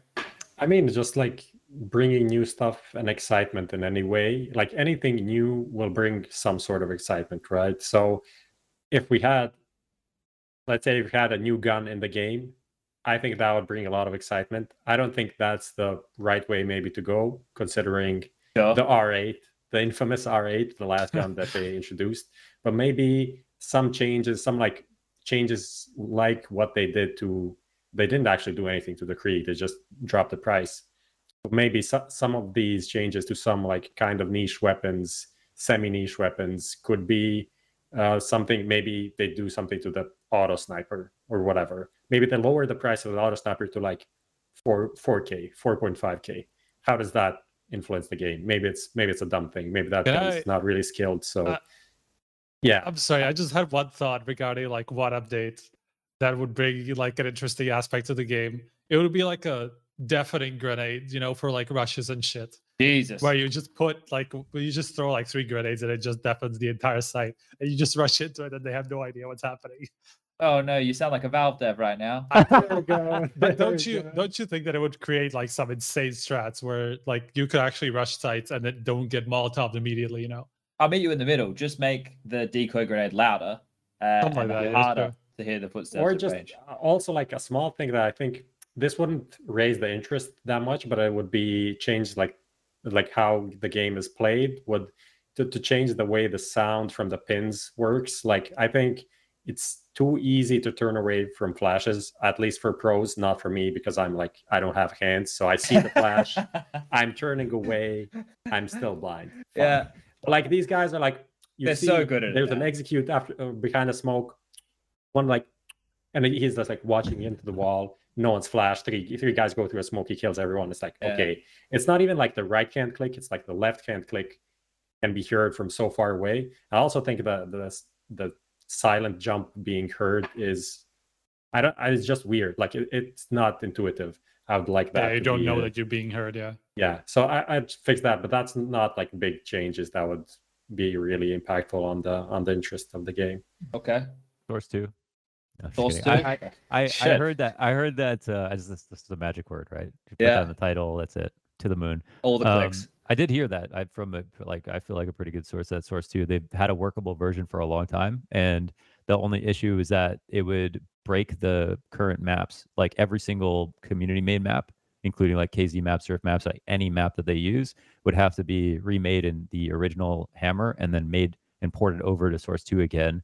So they don't have a solution for that at the moment, and so that's Okay. the reason that we haven't had Source Two. That's what I heard. So I don't know if there's like a timeline for when, but I've heard that they don't have a solution for it and they just don't want to just destroy everyone's Sure. maps, which is actually very considerate of Valve to be honest, because there are a lot of fucking community maps out there that like will not would not get ported like in a reasonable amount of time. So um I guess we're you know pending a solution on that front, but of course that would be an awesome way to like bring people back into things just with what you could do with maps. But I think the big deal with um with that is that there's cool stuff you can do in source 2 once it's in the game it'll be like cool it'll be cool to have it but it's because of the tools that will come with it that can make like really cool maps and stuff like that after the fact. So it would take some time once it hit um, for that to have a real impact.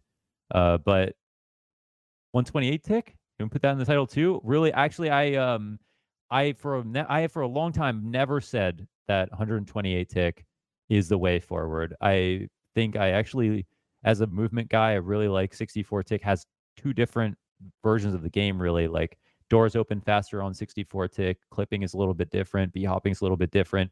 It's just a different game to me. I do not yeah, grenades uh they fly different like I to me it's just like a different game, a different physics box or whatever, but I I kind of appreciate that, and I don't think that you lose because of 64 tick. I really just don't believe it. Like I I think you lose because you're bad, and in general, like you could you could probably perform just as well on matchmaking as you could on 128 tick. That's just my view. I just don't see it as that being that bad. Maybe spraying a little bit, and uh, from all the research I've done, actually. So the best video I watched on it, the most like technical analysis that, that I saw was that it only gets really bad when it when there's a bigger ping discrepancy. So if you have higher ping, then 64 tick is much worse for you than having than being on 128 tick. Um, but all that being said, 128 tick would solve a few things. Let's say it was free in the game. You wouldn't. You're first of all, you could use Valve Deathmatch, which is hilarious because Valve Deathmatch is a joke. That's Um, true. You could you could do scrims in the in the in the client, just like uh on a on a server that they provide or whatever. Like log in, play a 10 man in the game, no client needed, no hub needed, no ESEA client needed, nothing. Just get in the game with 10 people, start it, even with observers and stuff like that. That would be amazing for a more fluid experience for just playing with your friends. Um, and then, yeah, of course, matchmaking as well. More people would play it, whether or not it made an actual difference to their spray. It would make you feel better about the game if if the whole thing was 128 tick. Um, I don't know how much it costs. I I don't know. Like they're saying it's because people's computers are bad. I That was also believe it. like five years ago. So Yeah, I feel like I feel like they still hold it. Like if that's the reason, then why hasn't it changed? Right? That well, that's that's my thought on it as well. And I think now that there's finally some competition in the space, that would be one reason I'd be looking to whatever this update is that happens. Maybe we do see 128 tick come out because now Valve are actually under directly under pressure, right? And Right. if you guys remember, well, you probably don't remember because you're probably all Counter Strike players, but Dota and League of Legends were always against each other, right? Even in the earlier, like obviously not Dota 1, we're talking Dota 2 since Valve took it over. And Valve invested so much into that baby. Now we know that Gabe likes that more than he likes Counter Strike. That's fine. You're allowed to have your preferences. But the fact that there is a direct competitor and something driving them in that sense, uh, they have to go and they have to make some changes, right? It's unfortunate for them that it's happened during COVID, so they can't be in the office to probably be in the war bunker and, and, and actually, you know, do the updates they'd wanted to. But um, I think 128 is just a server upgrade, right? If that's if that's you know the infrastructure and shit, you'd think that that's definitely possible, or you'd hope that it's possible. Um, but yeah, uh, I, look, let's let's pack this one down. Um, I, I think here we've we've gone over by 46 minutes, so sorry to everybody. Sorry for keeping everybody for so long. Um, Overworked broadcast talent. We're all used to it. I, I try not to have an off day. I, I I wouldn't know how to live my life otherwise. I, co- I complain about working a lot, but I wouldn't know what to do. So Yeah. uh, all in all, we've gone off on a lot of different tangents here today. Um, so thank you for Launders for joining us. Launders, I'm going to give you the floor right now. I'll do this with all the guests. If there's anything you want to say on any topic about anything, do it right now. Um, yeah, no, I didn't. I mean, I don't know. Like, I, I just I was looking at my YouTube stats and I was like, everybody in my YouTube channel has gone from like, uh, like in like, they've everyone's grown like up like five years, and like most of my audience is over 25 now, which is like fucking incredible. And I just thought that that was such an interesting thing, and I really like that in Counter Strike, we've managed to have a strong core audience that has lasted for so long that we can all appreciate the game. And some of us who are taking a more conservative approach, we don't want too much stuff to change all the time, but we're still very happy about what we got. And I just think it's a very nice thing that we get to argue and discuss some of the more nuanced changes that we're looking for.